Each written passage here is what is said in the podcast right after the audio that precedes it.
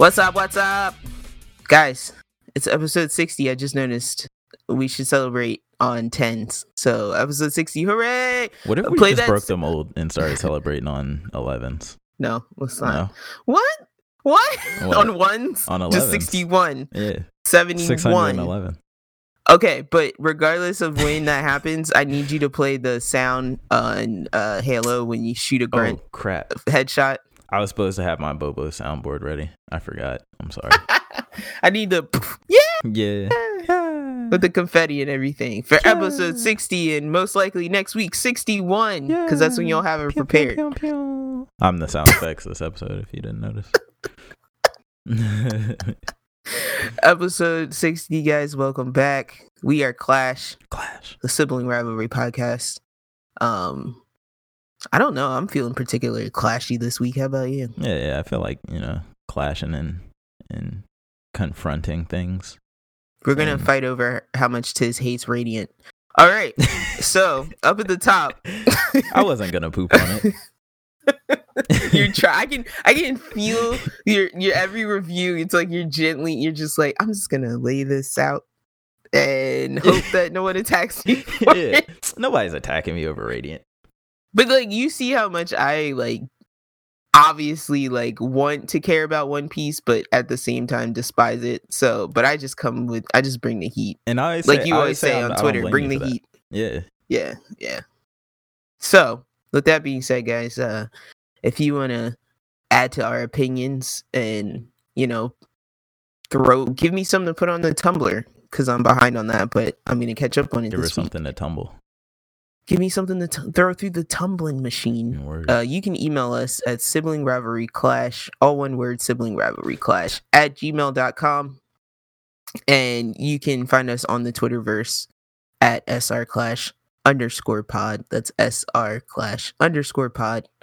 Uh, well, where it's most likely Tiz uh, bringing you the Twitter heat and me uh, tagging the podcast in my tweets. Because I'm too lazy to log out and log back in as another person. to be honest, So- I always forget to tweet too. Like I need to get better. I need to start setting alarms. No, can I just can I just say up front? So I I did something I don't normally do. So I tend to I think I follow more pop culture news than you do. Mhm. Um, just for the simple fact that I like gossip and I'm a girl.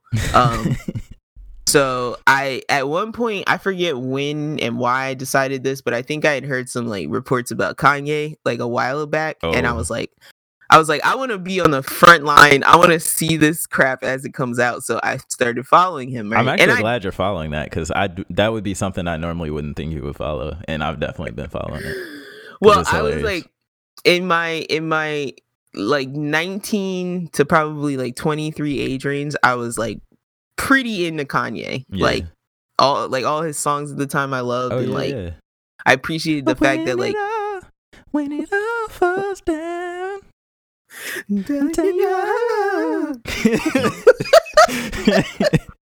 That's my, that's my no, my friend. I think uh my my ex's uh, brother's favorite song was "Love Lockdown." So Oh, it's yeah. like doom doom doom love like down. doom doom doom. That's my song Yeah, too. so you got we could we could do that all day. Yeah, yeah. But uh, so yeah, I was like really into Kanye at one point. And then you know he started like doing Going some left. stuff that I was like, Ugh. Going- and then I learned- so- is it right? Never mind. Sorry, bad poli- bad political joke. I couldn't. I, I didn't nail it. no, you got me. You got me. It took me a Was second, but you or got right? me. Was it left or right? It, probably right, Which side is honestly, conservative? with the MAGA right? hat. So right. Yeah, okay. it's So I should have said Right is conservative. he went right. Okay. That, Yeah. That's the joke, guys. But even before that, like he just started spouting off at the mouth a little bit, and so I Mhm. was like, okay, you were How, really Sway? cool, but You ain't got the answers. yeah, and it's that way he talks like a barracuda attacks people. he does. Um, but yeah, so like he just kind of went off to the right, as you said, and it, it- he got a com he got, got this sort of complex from somewhere, and I tried to practice. So I learned this new term called "death of the author." Have you Mhm. ever heard of that before? I have not. Okay, so learned about this last week watching a video about J.K. Rowling because apparently J.K. Rowling, for those who don't know, is the author of Harry Potter series. Hmm. Apparently, she's been saying some stuff that people don't like um, about transgenders She and went right, transsexual people. Oh man. I don't know if she's going right or if she's just saying weird stuff. Um, because she usually is very left and very liberal. Yeah. Um, but anyway, I'm so I naming this learned episode going right, by the way. three rights make a left. yeah. Um, but yeah, so she, sh they were practicing death of the author, which is a simple fact that you basically, for lack of a better explanation, you pretend that the author is dead, so that you can appreciate their work and separate it from their personal Mm. uh stuff that's going on Right, their right. personal views you can say this is a good book even if this person is crazy or racist or whatever right. I think but anyway, so- to do. I practiced a little bit death of the author and then eventually i just didn't like his stuff anymore and i was like moved on Mhm. so i'm on twitter because now he's just a walking meme and i want to see what crazy things that come out of his mouth and oh i forgot to mention he also kind of represented like because you know most uh black artists and stuff it's like their cred comes from like street cred Mhm. or being growing up in and hard he's from places. Chicago, which is like the hard one of the you know what I'm saying. cr- Well, it's not just that. Like he grew up in the suburbs, like us. Yeah, yeah. he, was did. like us. Yeah. So that's why I was like, I understand. I I felt for him more than I did for a lot of other black artists because I'm like, he still had a struggle, Yeah, but yeah. he didn't grow up with guns firing off down the street. You He know what I mean? was super relatable. yeah. Yeah, yeah. So, but anyway, so I'm following him, and then I wake up one morning because sometimes I use Twitter to help myself wake up, Mhm. and I because this explanation has gone on entirely too long. Nah, it's cool. But I see uh, tweets from him where it's literally like, and uh, you guys, I have my camera on for Tiz this morning, but you guys can't see it. So he's got like a piece of paper that's colored like this post-it note I'm holding up, Mhm. It's green. and then he's got like a a thick sharpie marker, okay, and he's writing text like this, and I'm just writing it real quick so he can Tiz can see it. Wait, he's was writing. this? This is like two three days ago Okay. he's tweeting text this. like this and he's going i'm creating a future font Okay. What? and then then the following tech the following tweets that come after that are more it's like he's got all the letters of the alphabet in this quote unquote feature font and then he starts typing text or t- his tweets in said feature font which Mhm. essentially is just removing vowels from words Interesting. so his texts were just like vowelless words and being like, "This is the future font. This is the future," and I'm just like, um, you're supposed to be running for president, number one, uh, Mm. and number two, if you got time to make fonts, I think I think you got too much time, my man. I know you saw his rant right before that too. Like, Uh, I I completely missed all of that. Oh, I real? completely missed all of his family drama oh that's my happening right now. I was insane. stuck on I was stuck on Chris feature Jong font. Un. My man said Chris Jong Un. Oh god. Oh god. It's Oh god. Um, but yeah, don't put your guys, don't put your family's personal business out without uh talking to them about it first, because Yeah.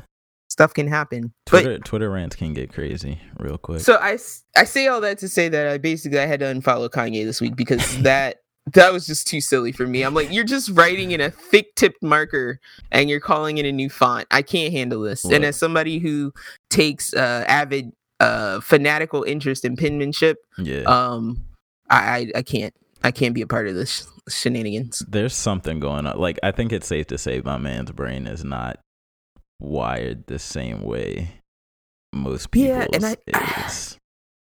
I have to laugh because you know you got to laugh to keep from crying that whole thing. No, I'm just kidding. I have to laugh because like I'm not laughing at if he's ill. I'm not laughing at him for being ill. I'm laughing at uh just the It's sheer just shenanigans. The sheer amount of tension that all of this gets. Yeah. you know. Yeah. So, but yeah, I was just like, uh, unfollow Kanye. He's a cannot he's a- handle. he's a um what's the word like for somebody who's really good at like just taking the attention from everything and just like uh not public like really good at publicity i guess i don't i don't know what you would call it I don't even know if it's it's publicity. It's just he commands the media stream whenever he so pleases I guess so. Yeah, until like, Like- he does something that's just so unforgivable that nobody wants to give him attention anymore, I guess. yeah which hopefully yeah, I it mean- doesn't get to that point because It doesn't help when you're like one of the most quote, kind of controversial artists and then sure. on top of that you marry like one of the Another most person, controversial, famous families for the reason that they're famous is controversial. Also, so- really good at gaining attention. in the worst ways. yeah, in the worst ways, exactly. Selfish. But But yeah, let's. I'm not even going to go off on that whole tangent. That's that's a completely separate podcast, That- you guys. We haven't started that podcast yet. Actually. Um, but yeah, so what would you do this week other than you know not follow Kanye on Twitter? yeah. So other than that, my my normal uh my normal nerd activities. Um, I still been playing some Pokemon. Um, I got to uh mas- master ball rank with my singles team that I made, which is pretty cool.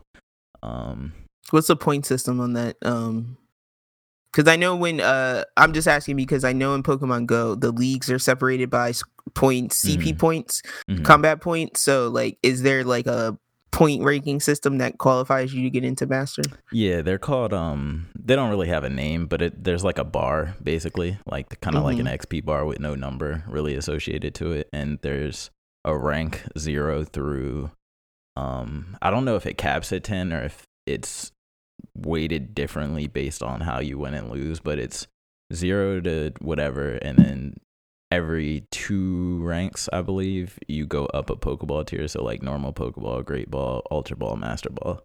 Um, Okay. And basically, how it works is like if you lose a match, you lose a certain amount of points.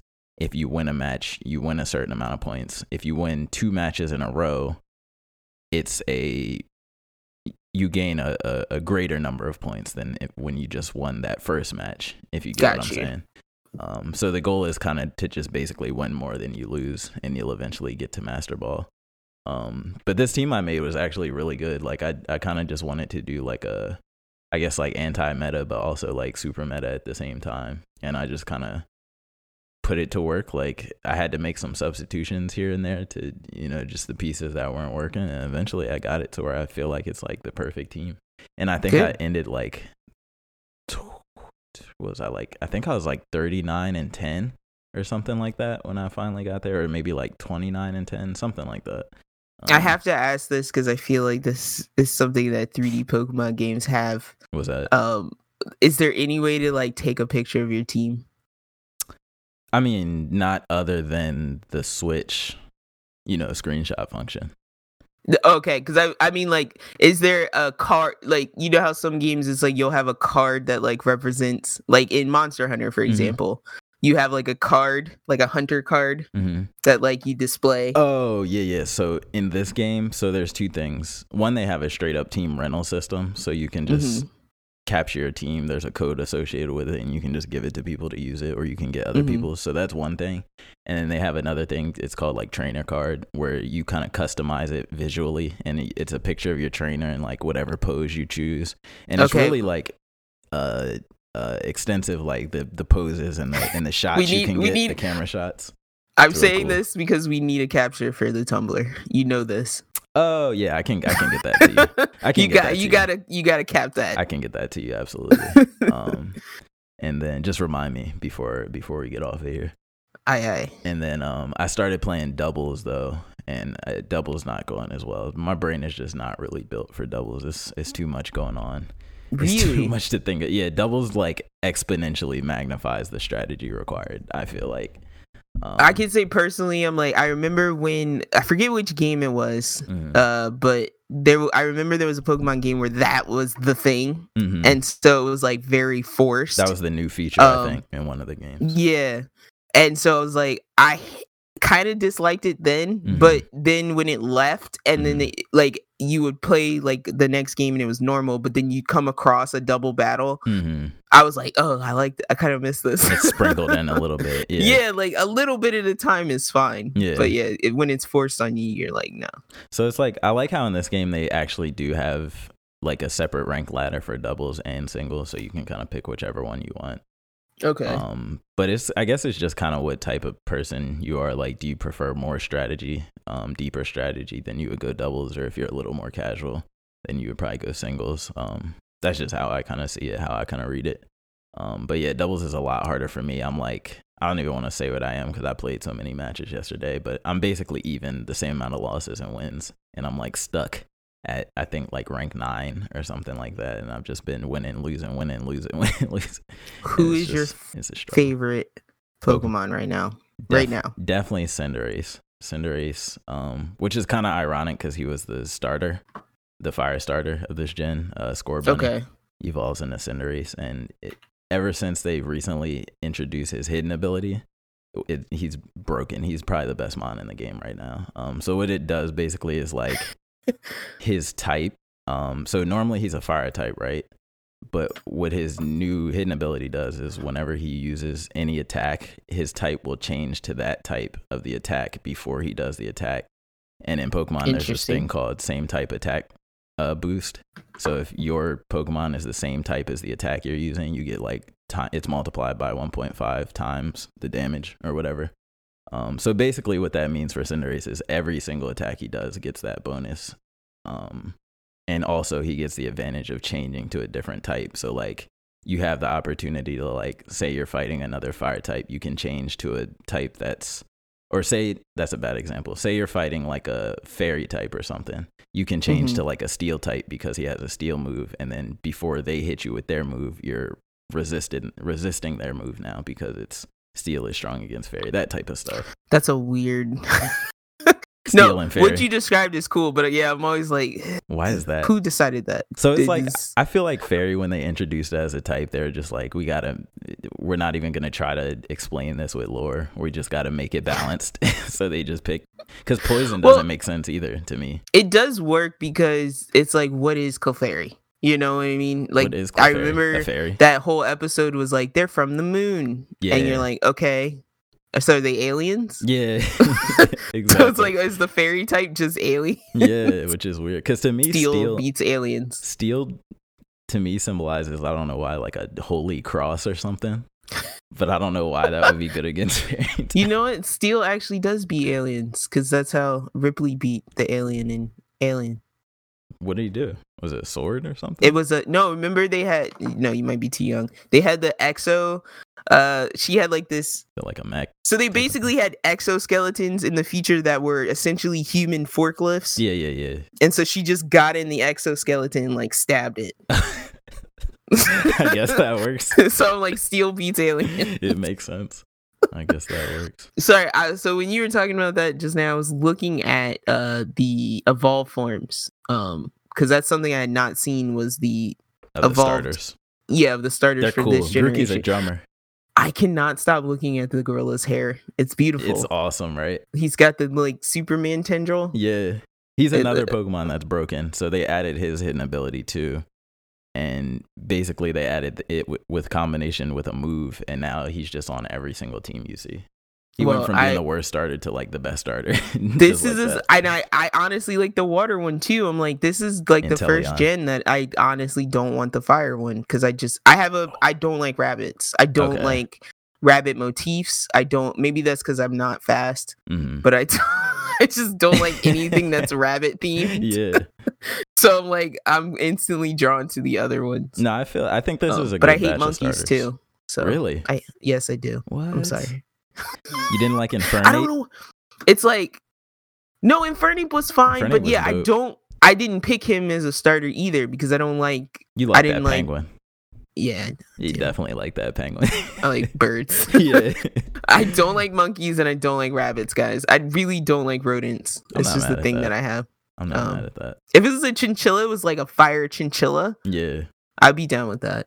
You should you should see their animations too, like the the gecko, um, Inteleon. All his all his stuff is like James Bond sniper. Yeah, that's his name. Yeah, he looks like that's his name. All his stuff is like James Bond, like cyber, like spy undercover. Um, yeah, that might be the first water type I'm hyped for in He's a long dope. time. he's really swaggy. Like he's probably the swaggiest of the of the starters for Come sure. a long way from what was that seal thing? Was it a starter? Yeah, it was a little seal. seal. It was the same. Oh, Poplio. yeah, Yeah, yeah. uh, Primarina and Poplio. Nope. they were weird. It was like a clown seal, a, a seal Yeah. with a clown nose. That's weird. It was super weird. Um, But yeah, not to keep you on that. I just hadn't like when I was trying to picture Cinderace, I couldn't, so I had to look that up, and I ended up seeing all three. So. Yeah. Fun Pretty fact: cool. Cinderace does not have thumbs because all of his attacks are kick based because he's soccer themed. ah, maybe that's why I don't like him because he's like a soccer. rabbit and he looks like he plays soccer. Football. No, His ability, the one I was just telling you about, it's called libero, which is like a soccer position where you can like play any position or something like that. hmm Um, I just thought that was cool, like tying it all together. But anyway, Nice. anyway, um, the other thing I did was uh, I finished season one of Radiant. Um, I'll say it started to get better towards the end of season one. Um, after a lot of episodes, it was like 20 episodes before it really got going there. Um, it does. It does take a while. I'll give you that. but there's some there's some cool stuff happening. You know, my dude got his he got it. We got our classic shonen demon form for the protagonist.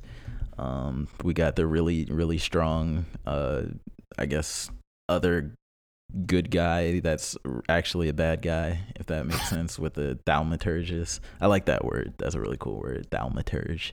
It's such a weird word. Thaumaturge. Um, it sounds so holy and powerful. Um, but yeah, it's I mean it's cool. It's still it's still going. It's got you know it's it's it's keeping me watching. Um, I still think the other stuff I said holds about the the just there being better wizard stuff out there or better sorcerer stuff out there.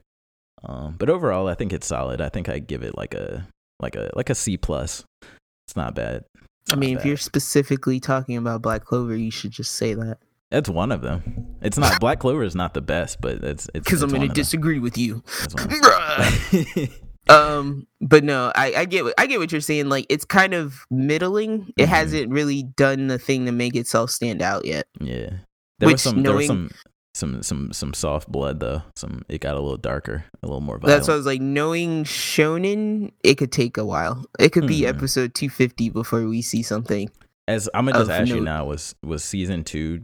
Did it end like it was gonna keep going after that? Yes? Okay, very much so. got you. Okay, so it's a it's a ongoing franchise. Because I definitely, I definitely appreciated season two a lot more than season one, and it could have just Okay. been like, because this, like I said, the second half of season two kind of focuses in on this uh other character Yeah, that I don't think you've met yet, and his his story and his character uh is what kind of made it the most interesting for me. okay.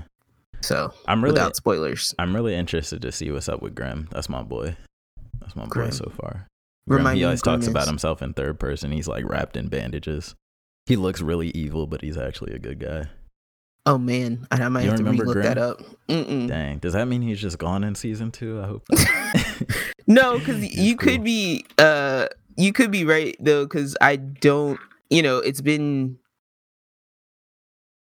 I might have watched at like the beginning of this year. So it could have been Okay. like a few it could have been like five months since I've seen it. Seth okay, I see what you're a- talking Seth about. has asked Grim to fight you without killing you. Like he always talks about himself in third person. okay, I see. Yeah, I remember him, but yeah, maybe he doesn't play as big a role till later. No. Grim is cool. Um, but yeah, I mean that's pretty much all I've been up to. I haven't. I've I've kind of still not really been. Uh, I guess intrigued by many new games that are coming up. Even though there are a lot coming out, like um, Ghost of Tsushima is a big one. We got a news thing on later, but it's just like I don't know. The it, it it's like the right games aren't coming out for me. Sounds right now. like you need a taste of Baobab's Mausoleum. I could. Yeah, now would be a good time to It's very in, brief. Um to dip in. and you uh, get all you get all genres of gameplay. yeah, I remember you saying that. Um, so yeah, I may Um, I may dip into that because why not? Ain't nothing else going on right now. there might be another game that I I played this week that you might have some interest, some passing interest in. Um, so I'll talk. I'll go ahead and talk about that first. Yeah, we can get. so we'll just go ahead and shift to my week. I'll just take that from you. Thank you, sir. Snatch. Just kidding. Your It's weak snatcher. Uh, but yeah, so I played this game that I both was excited once I understood what was happening, and then Mm-hmm. um, this is a game where you become you're like I, re- I really want to play, and then like about thirty minutes later, you're like I hate this freaking game. Oh wow, what? and it ha- it's just a cycle of like this is great, I hate this. Jeez. um, so I played this game. I think I talked a little bit about it last week called Please the Gods.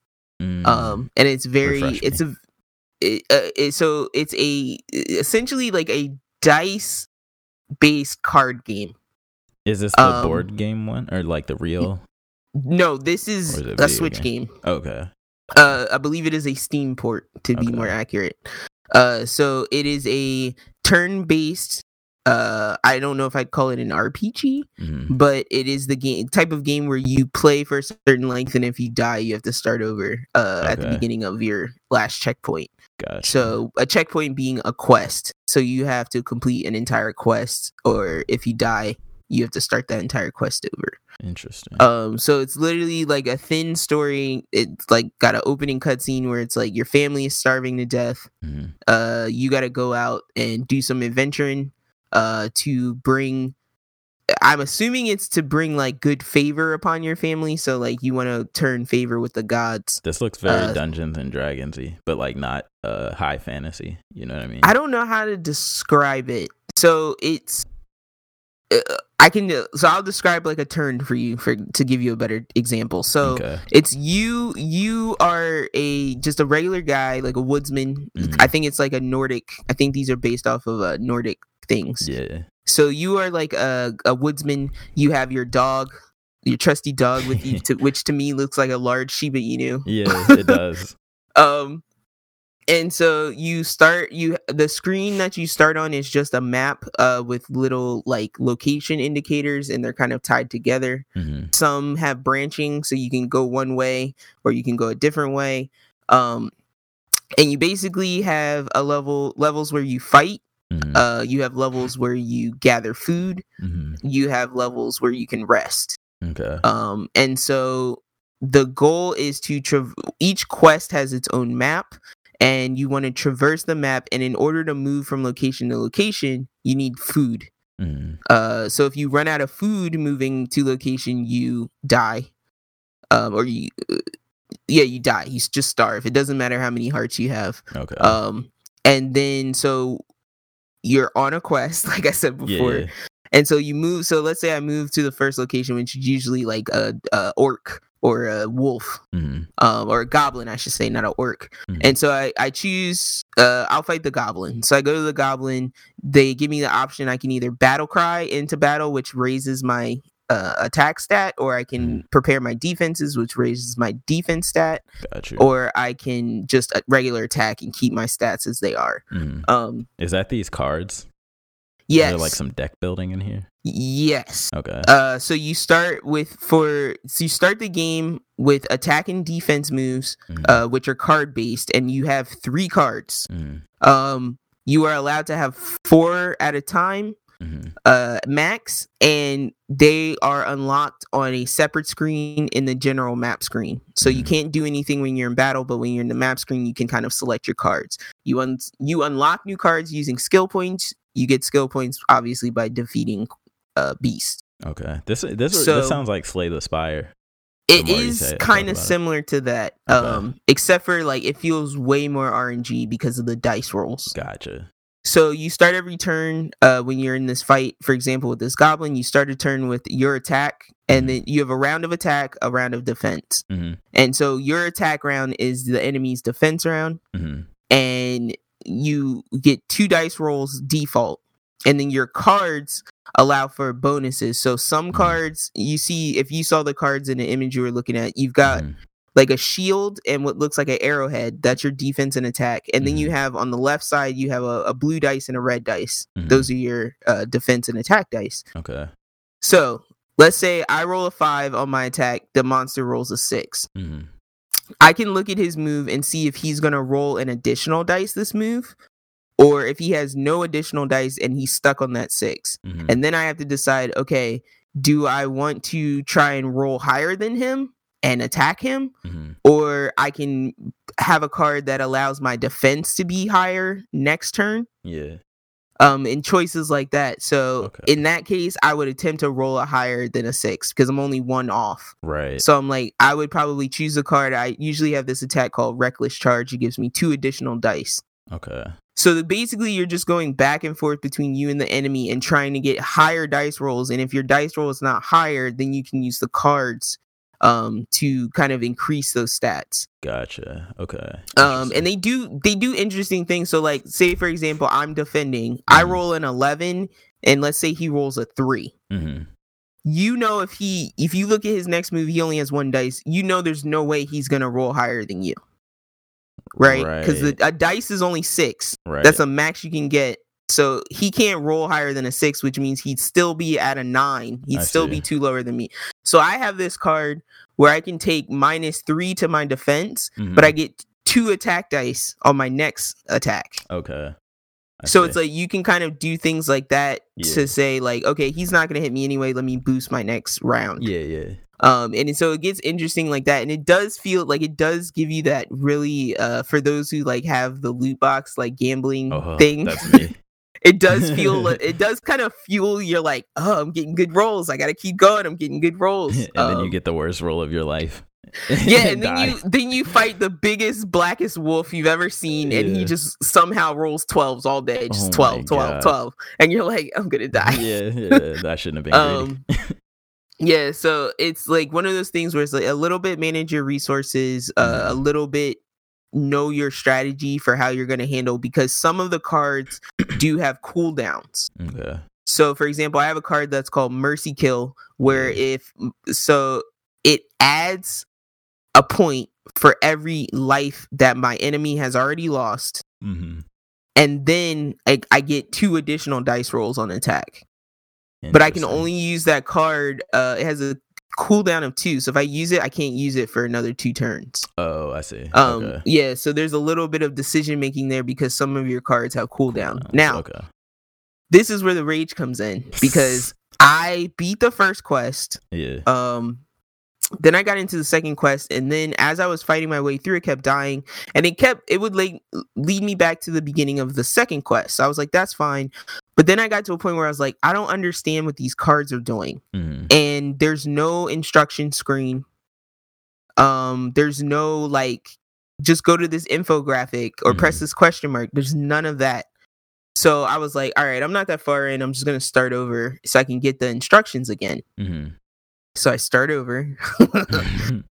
I take a screen image because there is one screen in the tutorial where they literally have arrows pointing at the graphics on the card saying this is what this means, this is what this means. So I took a screen cap of that right. and I was like, okay, now I have this. I have not been able to beat the first quest again. And I've played Oh, like seven times. And it's Oh so gosh. frustrating. And I'm like, ah, why did I start RNG. over? Because of the RNG. Because of the RNG. Ooh. um i've really just been like i keep getting to the last boss on the first quest and then i just i just get murdered like he just destroys me and i'm like i have no way of like defending or like trying to play it out so yeah. but anyway so that w- but now i have the instruction right. so now i know what i'm doing now it's just a matter Um, of time. yeah but it, it was a cheap game i think i want to say it was like 349 when it was on sale Mhm. uh and i think at most it's like an $11 game if i'm not wrong Mhm.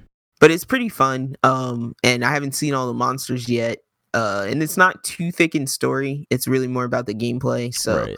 I recommend it for anybody who likes. Uh, because I'm really finding myself getting into like decky, like card t- Deck builder type. stuff and Yeah, like Yeah, RPG, RPG. type games. yeah, for sure. Um, so where your actions are controlled by your by the luck of your draw. yeah, for sure. Nah, you know how I am about card games. I love card games. Yeah. Um, for sure. Ever since the Yu-Gi-Oh days. So that was that. Please the gods. Um, Tyler has the exclusive privilege of accessing my account to try that if he would like. Word. I shall. Uh, and then Shall, uh, as as the slave drive continues, I am still playing Summoner's War because they decided to do an update and they keep giving you free stuff, and that's I like free you. stuff. That's So. I'm just we daily login so- rewards. Yeah, and it's like for those who don't know, I've talked about Summoner's War before, but it's just a monster summoning game, and like the loot box feel of it is that you're collecting these scrolls of different rarity, Mhm. and depending on the rarity of the scroll, the better monster you get. Mhm. So, like for example, there's like a there's a scroll that's a three to five star. I said before, six star is the highest monster you can get, um, but you cannot naturally summon a six star. You have to raise it.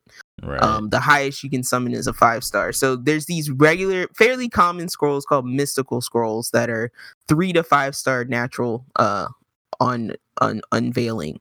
And so we've been, me and my friend have been saving, saving, saving because of this one event. And we're like, all right, two more days, we're gonna pop all these scrolls. And but today, uh we were looking at because some one of the video. A, a It's so scroll bad. un- It's- unlocking video. this is my life now. I hate this. uh, but yeah, out so when you get a legendary. there's a type of summoning stone that allows us to summon monsters that it it rotates every week. So the set of monsters you can summon changes weekly. So we were looking at it and we're like, all right, there's like one or two monsters in this that are worth. So we popped like two scrolls today, like Mhm. ahead of time, Mm. and it's just like, uh, One why do stars. this? No, it was Okay. like they weren't the lowest. I so when you get a good one uh, on the summoning stone, because there's a little animation that plays in the summoning stone. When you you know off the bat if you got a good one, because there's this lightning that happens and on you're the like, stone, oh, buddy. and you're like, yeah, yeah, lightning, lightning. We in so I get lightning today, and it was not. Um, what you wanted. It was not what I wanted. yeah. um, I and so definitely know I'm that feeling.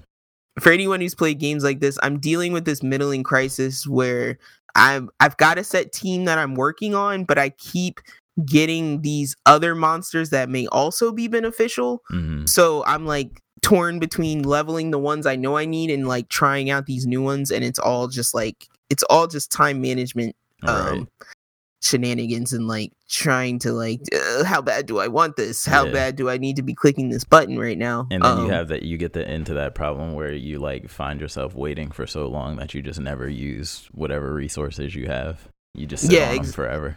Exactly. Like I've got one. So they have this thing called awakening where you feed the monster. So I have like this white wolf, for example. So there's two dungeons I can go in. I can go in a light dungeon and a magical dungeon. Get these crystals to feed this wolf, and he gets awakened. Which instead of becoming light wolf, he becomes Belladon. Ooh, He gets a name, and then his Saucy. stats his stats greatly increase after Mhm. that. gotcha. So it's like then this last update they came out with a second awakening, which is dragging this monster. So I have to take Belladon through this gauntlet over and over to farm special second awakening XP just for him. Not because there's multiple wolves. There's like 5 Mhm. wolves, but I can only apply it to him because it, I can only apply it to the one that's in the gauntlet right. and it's literally like every run is getting me a half percent Ooh, of X. So I'm at that uh, grind. I I've probably done 50 to 60 runs. I'm at Ooh. 13% oh awakening XP for him. That's a grind. Yeah. That's a grind. That's probably where the money comes in, though. well, yeah, and that's XP what I was booster, like. five hundred dollars. I've noticed. Well, it, it, costs XP boosters aren't too bad, and you get Yeah. them fairly often freely. Yeah, yeah. So this game, I would say, is a pretty true because it almost when you because they have these limited packages that pop up. You know, like buy this, get this many crystals, get this many scrolls. Mm, But when you really look at it, it feels like you're it's punishing you for buying it. mm. Because I looked at one and was like, get two natural five monsters guaranteed. It was sixty dollars. So I'm like, you trying to tell me that each of these monsters is worth 30 real life bucks? No way. No. And that's why it feels like it's like actually punishing people who want to buy their way through the game yeah. um because go ahead Oh, I was just gonna say that reminds me of this game I got hooked on a, a while ago. It's a Nintendo game that Dragalia lost, and it's like a lot of the times games like that, I'll literally like I'll start playing them, I'll get hooked or whatever. But once I feel like I start hitting that grind wall, like where it gets, I can't progress in a timely manner without paying. That's kind of when I usually fall off, and like okay and and then eventually another one comes along. Um, it's like cycles for me. Like every once in a while, there's a game like this that comes along where I'll do that. I'll play it till I hit that wall, and then I'll just kind of be like, uh, "There's, I- don't really want to spend money, so I'm, I mean, I'm kind of just gonna play other stuff now." But and it's like you don't w- with all the welcome back uh login bonus type things that are happening right now you really Yeah. don't have to spend money because it's like even if they don't give you enough energy mhm, they're giving you crystals which you can use to buy energy yeah, um you can use your friends uh friend gifts which are just hearts that they send it to you you can Yeah. use those to buy energy like there's all and i feel like they don't punish you as much if you're just excuse Playing me buying energy casual. to play the game yeah, yeah um Sure. and the i probably personally would have hit my wall already but Mhm. my friend who also plays for free, is like so far ahead of me right now hmm that he's just like, this is what you have to do to like get to this next level. So it's like Mm. get these because monsters have these things called runes, which are just like uh, you individually boosting certain stats like speed or accuracy or resistance. hmm So a lot of what I'm playing right now is just getting better runes for my monsters so that they get a little bit stronger so I can hit that next kind of like level cap. Yeah. Okay. Uh, but yeah, it's sucking up my soul and it will continue to do so until a better game comes out. I feel Um, that. I feel that for sure. and then the other thing I did this week, uh, that I think we did pretty significantly this week is I played uh Harry Potter Hogwarts Battle. I feel like I've heard of this. Battle. It's a it's such a generic name, so I understand that feeling. It is a board game. Okay. this is mind. another board game. It is huge, um, because it has seven game packs in it, which I guess are relating to the seven novels. Yeah. Um, and uh, it's like so you beat game one. It kind of game one has the villains from like book one. Mm. And then once you beat game one, you open up game two, and basically game two gets added to game one. Mm. Okay. And so you each you have I think it's two to four players. hmm Um, and each player has a starting deck of spells, which has like their names on it. So you you can play as Harry, Hermione, Ron, or Neville. Okay. Um, and so each of them have their own starting spells. And then uh so they they classify game three as advanced play. So Mhm. once you reach game three, you're basically hard into the game. Yeah. So we played uh game one and game two fairly quickly. Mhm. Um I would say maybe it took like an hour and a half if you count us just trying to figure out the rules. Okay. Yeah. Because I said I always say this is why I like playing board games digitally because the computer just won't let you do things if it they're wrong. highlights stuff and and Yeah. here do this, move this here. These are your options. Yeah, I love that. And so we had a lot of moments of like we would play things out of order and then have to like do a weird like rewind of turn It's to like, like, hey, figure out what we did You wrong. just did that wrong. Yeah. yeah. And so you have I'll just briefly describe the setup. So you have a, your starting spell cards like I said. You have a deck of villains, which I Mhm. think it's about like 3 villains per game Mm. uh, game box. Then you have a a deck of dark events cards Okay. which are essentially situations that you're drawing that you have to resolve on your Mhm. turn. And then you have a deck of Hogwarts spells, which you use your spells to like Leviosa. exactly. It's it's exact. It's Alohomora. It's all of them. Yeah. It's Petrificus Totalis. Um, I'm gonna name but you have those that. spells that you use your smaller spells to purchase. Mhm. Because some of your spell cards are just like coins. It'll say like get get three coins. Okay. Um, and the roughest part about this game is that you cannot. So your spells, your spells and your attacks are represented as lightning tokens and coin tokens, Mhm. and you cannot keep them from turn to turn. You always have to discard them.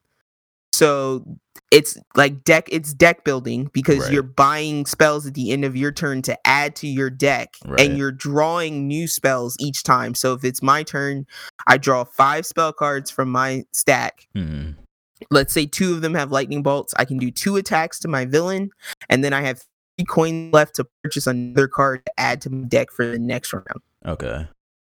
So it's like once you get to like game three you actually start building like a significant stack of spells to like cycle through Yeah. as opposed to the 10 that you start with Okay.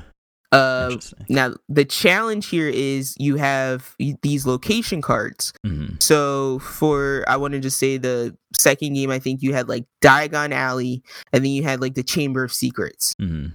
And so the location cards have these skull marks on them, and as you draw dark events and as you draw villains, they might say add a skull mark to the location. Mhm. Once your location fills up, you move to the next location. If they all get filled, you lose. The whole it's Oh. co-op, so you're playing together. You're Oh, playing with the person who. So if That's we cool. chose we chose Harry and Hermione. Mhm. So yeah, essentially we had a game last night where the villains actually won because we just got we just got murdered at a point. Yeah. So That's just for cool. I didn't know there were co-op board games. yeah, there are there are quite a few actually. That's So we're experiencing those, but Yeah. this one was just like uh you get to a point where you draw a dark event card, it'll be like add a skull to a location, and the hero who pulled this card loses two health. hmm Uh, you you have ten HP. If you get down to zero, you get what is called stunned. Mm-hmm. You have to discard all your extra money. You have to discard half your spells. Jesus. Um, and then you get to recover back to ten on the next turn. Straight up red show.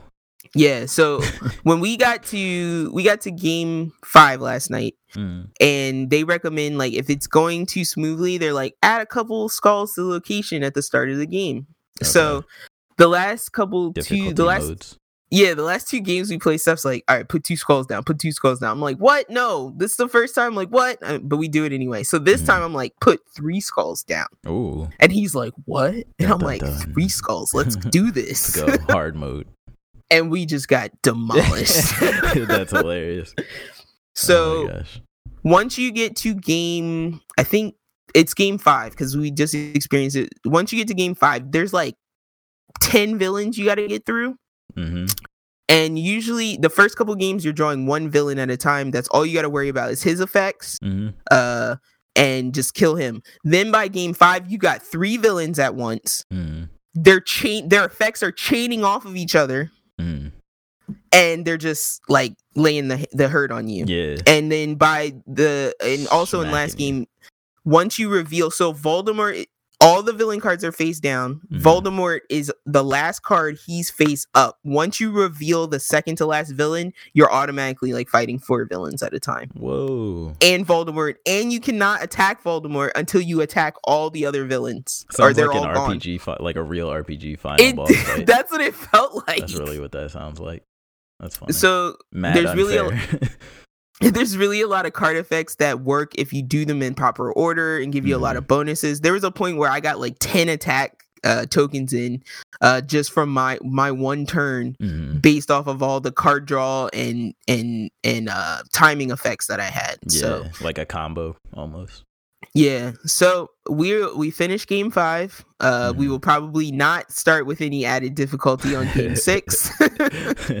uh, but I'll let you guys know how that goes. But we're pretty much most of the way through the campaign, and like it's added a new dynamic. Like I remember game four, it was like he was pulling dice. I was like, "There's dice now." Whoa. like, "What are we doing with these dice?" Yeah. so it adds like layers. layers with every game, and it's pretty. That's It's cool. been pretty fun, and it was only like um, think it was like thirty bucks, forty bucks. okay. That's it's a pretty bad. big box, so. And Yeah. it's got decent stuff inside, um, decent quality of cards, A lot of uh, things like that.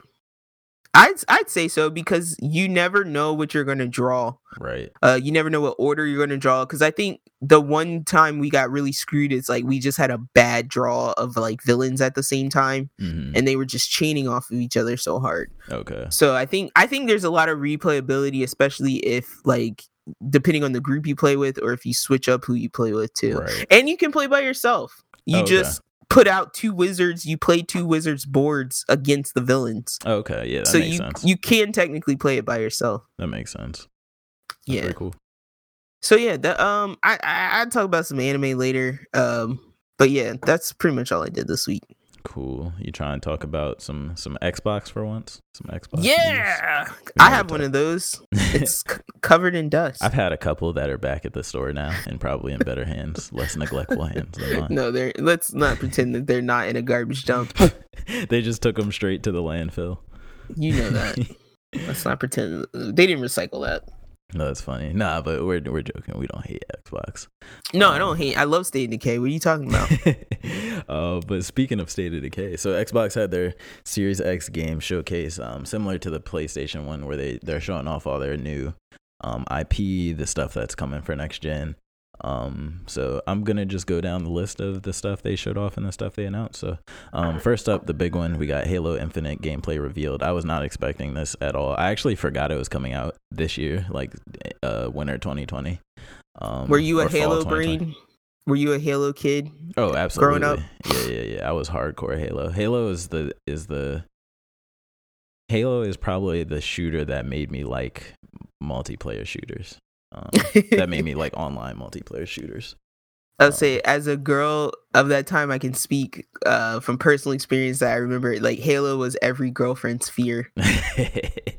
It's like our relationship is never going to develop because you'll never spend time with me. oh So gosh. I It did the. I did the proactive thing and I just Broke started playing. Halo with him. No, oh, no, okay. what? What? I was kidding. I was kidding.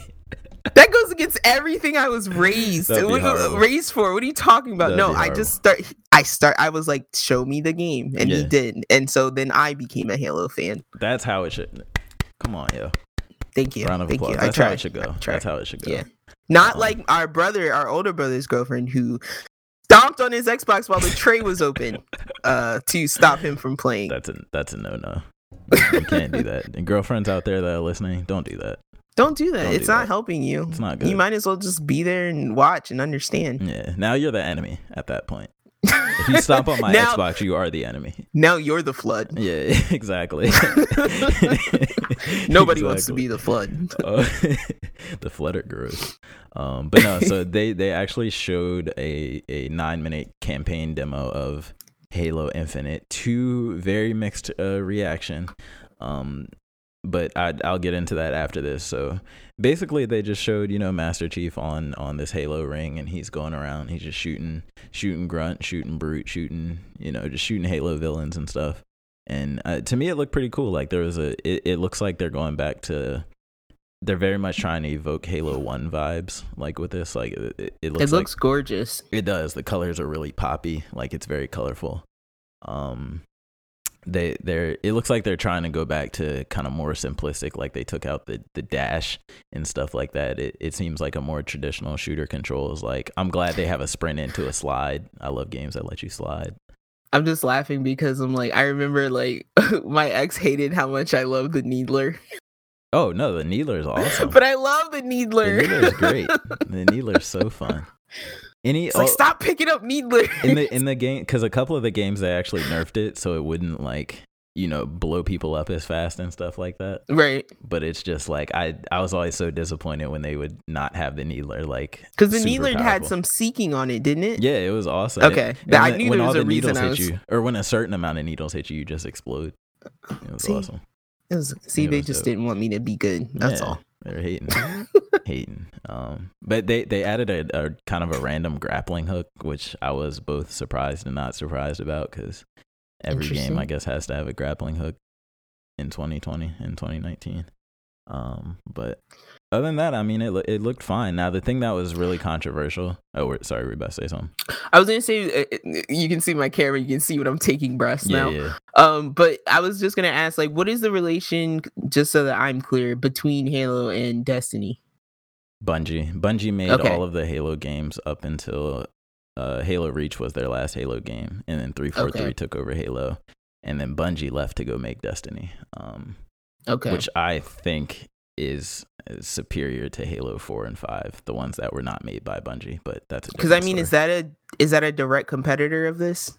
mm, I've played both, so I don't know why I'm asking these questions. In some ways, Destiny's a game as a service. Halo is more of a Mhm. classic A game. yeah classic game with a multiplayer um and i'm sure so this is supposed to be the last halo game they said they're not Mhm. making any more after this so they want this to be a platform like the halo platform quote unquote. So this may be a games as a service now but it's not going to be a loot based game you know what i mean? It's going to be something where they add on updates and expansions and maps probably and and modes and stuff like that but it destiny is more of a loot based thing.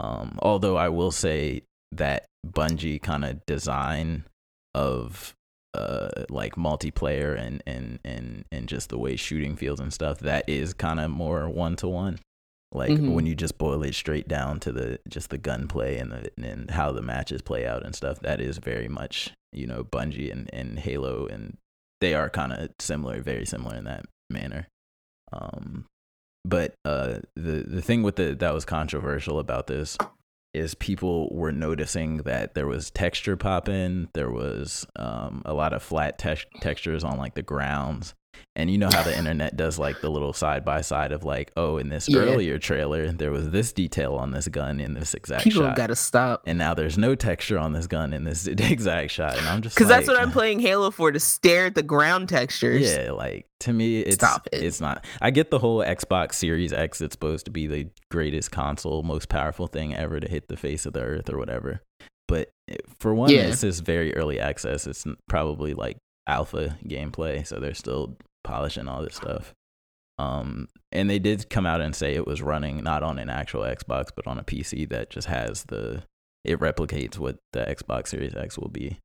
Um, so I mean, like like I said, I don't I don't really care too much about like it looks fine to me. It looks serviceable as long as it hits 60 frames. That's all I really care about. Um, as long as that frame rate frame rate is good and the gameplay is smooth, that's really all I care about. And um, it's also launching on PC and Xbox, so you know what that means. I don't have to buy an Xbox. So thank you for Microsoft for that user friendly, that consumer friendly move of putting on. I mean, they have. It only on makes PC. sense. Like, I don't. I'm trying to think of something that would even be related to that. It does uh, and it doesn't though, because people like me are, are literally not gonna buy an Xbox for this. Where if it was No, I get that, I but. I'm saying like if you already have ownership of another Microsoft device, that people game on, yeah, you might as well make it available for both. because you're gonna get one. You're getting the Windows sale. You're like the PC. You're getting that money anyway, and you also want to sell another copy of the game. So yeah, And I feel like people see that like because a lot of people do choose the route of like, well, I would rather upgrade a component to my PC every once in a while than buy a buy a new new- console every few years or whatever. Yeah, um people are taking that route and then and then you know they don't really have to deal with console exclusives and thing like that but Yeah. they do have to wait usually for the pc release yeah. of um, games so um it's just another option but yeah i think it gives them more outlets to push their their software Yeah, exactly. Which that makes sense. So yeah, I'm hype. I'm gonna pick it up probably day one. You know what I'm saying? Hopefully this is the end all be all for Halos and um hopefully there's no weird gimmicks that they try to add in. Like hopefully it's just, you know, just good, solid, standard gameplay. That's I think all I really want from Halo at this point. my Um, next day one would have been that left for dead game that died last week Left for Dead 3. yeah I know that. i don't think i'm gonna buy anything day one anymore Have you seen? I know you. Have you seen that? I think we talked about it on here that bound. It's called Bound for Blood. It's, uh, it's essentially Left for Dead, but they can't use the name Left for Dead anymore. It's being made No. by Turtle Rock. The studio, no i haven't seen the studio that made so. the first Left 4 Dead, uh, Turtle Rock, is making a Left 4 Dead spiritual successor called Bound for the number four Blood, just like Left 4 Dead. So that's that's something to look forward to. It's literally just you can tell they they're just like, well, we're making Left for Dead, but we we know we can't use the title, so we're just gonna. and hopefully we still have dinosaur left for dead to look forward to That's coming too. Yeah, that is coming too. We're just gonna call fun. everything a variation of left for dead Look, that's it. That should be a genre. It's a it's a It good be. subgenre. Like, I don't know if you've seen that game GTFO. no Oh, you got to look at a trailer of that. It looks like a a hardcore Left 4 Dead that's kind of tactical at the same time. It looks really cool. Interesting. Very scary. Very dark. Very Oh, no. flashlights involved, and you're underground with no sunlight. oh no that means i have Awesome. to play it Yeah, oh no It looks awesome. Um, it's on Steam like early access right now or something, but it looks pretty cool. And then check it uh, next up, they announced State of Decay 3 with a Woo, nice little trailer. There's some woo. snow and stuff going on. I always love snow. Um, did you check out this trailer? I did it's very brief it Okay, really it's really a teaser more than anything okay. Um, i, I mean unless uh, i'm just gonna click just in case but i'm like it to Yeah, me just- it was the one i saw was very brief I'm just tapping through it right now, but um, I know you're a big fan of State of Decay, so I'm just wondering like what kind of stuff. Uh, like what kind of stuff are you hoping to see from this? so uh here's the deal Decay 1 loved it. Played Mhm. it four times. Hmm b- tried different scenarios tried uh playing different characters uh tried different home bases that whole deal. Hmm uh state decay 2 significant improvements. Allowed me to s- actually store things in the trunk of my car which is very helpful for raids and bringing back resources. For sure. uh allowed me uh, additional backpack space. Um nice. Had more intro- interesting playable characters like the brother and sister that I said was us that I got killed the first day. Um, so pretty much like a sensible iteration on on on the first one. yeah, they, but I will say the base building got a lot more complicated. Um, Okay. and I don't know, it may have been for the better. I didn't get there, so Mhm. I will say that seeing this announcement is like, okay, I got to beat the second one now because I was I bought the second one because I like immediately as, as soon as it came out because I was like I love this franchise. I Yeah. wanted to see it survive. For sure. Um, I don't want it to get buried because it does look janky. yeah. Um, State of K one is so jank. that I heard that about it, but like in a charming way, right? Yeah, like in the Telltale way, where where a scene would freeze and then Yeah. the screen, you know, like or your character would be kind of floating for no reason. Yeah. Um, but yeah, never in a way that was frustrating or got you killed. Right, right. Um, but yeah, so I definitely seeing this announcement. I'm definitely gonna jump on State Decay 2 and get a better feel for it. Uh, get deeper into the story because I was Mhm. I spent a lot of the beginning of the second game just trying to figure out how I'm gonna build my base, like where my base should be located, Mhm. um, and what my place was uh, in this town. Because in the first game, you're just trying to get out of the area that you're kind of trapped in. Mhm. And so, like, I think if I'm not wrong, like the ending screen that I remember was like you driving out of the area. Got you. Um, but the second game is more of like, okay, we need to like become a part of this new civilization. hmm Um, Building and so you're really. Yeah, you're kind of really building a community. And then the map was so much bigger. The first game, I was very familiar with the map. hmm The second game, it was like the map was so much bigger that I was just like, I most of the time I don't know where I'm going without my locator pin. hmm Um, so I really want to overcome that. But yeah, overall, it's a really fun like community or base management like zombie defense game because it literally becomes you build up your base to the point where it's like you're almost playing tower defense at some points. Right. Um, and then of course you can decide like I really want to help find a cure, or I really want to rescue all of the people who are stuck throughout the map, or you can kind of really choose what you want your kind of ending to be. Uh, so I like that freedom, and then yeah, I like going in houses, beating up zombies, filling up my backpack, and going back to my house and feeding medicine to my sick brother so he can come out on the next raid. That's me. How do you, how do you feel? How do you feel about this zombie deer that murdered this wolf and then is like about to attack this lady with a crossbow? I don't know because I'm like at at at in my mind I'm like do, do we really need the animals to be evil? I think we Because do. there's no I think we do. to my knowledge, yeah, there's no like hunting aspects in Mhm. any of the State of Decay games. There's no like wild animals to kill or worry about. Okay. Um, it's you, it's, It's all, all, like it's all like Left 4 Dead type zombie types, okay. like big sumo zombies, uh, charging zombies, exploders, screamers, No things like that. right? There's no people that shoot at you.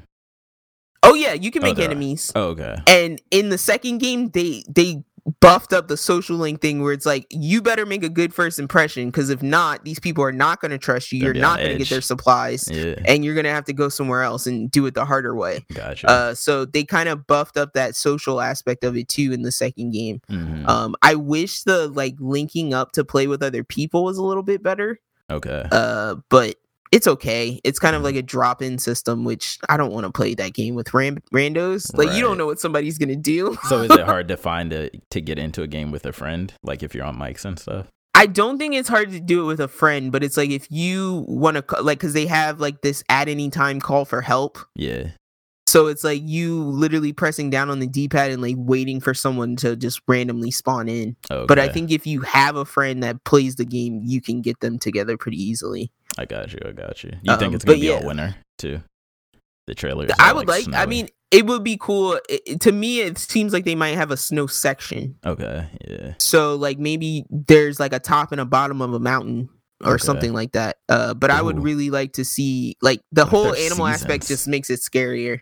What if there's full seasons? That would be full, interesting full too. day night cycle and all that. Well, I assume there Like was a full day night cycle. Oh man, if it becomes like Sims, there's like years. oh, that would be dope. year one And you're just living. past. Yeah, that'd be That'd interesting. that would be awesome. Take. But yeah, I recommend it. You guys, uh, if you like, kind of, because it does have that aspect of like going in, plowing through, being strategic, or you can come in with dynamite. You can come in with a pistol. You can melee your way through it. Um, Yeah. if you're not sick of the zombie genre, it's a good one. I Mhm. recommend it. Nice, nice. Um, and then we got Forza Motorsport. Don't care. Seems like a reboot of I was like, Forza next. Motorsport. Yeah, same thing you get every year. Um, and then we got this interesting looking thing called Everwild, um, which is a rare. Oop, turn the volume down. A What's rare game. looking like. Um, and it's got this cool little art style. There's some stuff going on in nature. Um, it says the game set in a magical world where you play as an eternal and build bonds with nature, and that's that's kind of the details of it. Interesting. And the trailer Ooh. just looks very cryptic and like there's weird looking animals. There's like a frog thing that throws up a It's bunch very of fish, cel shaded. It's got that cel shaded thing going on. but it looks.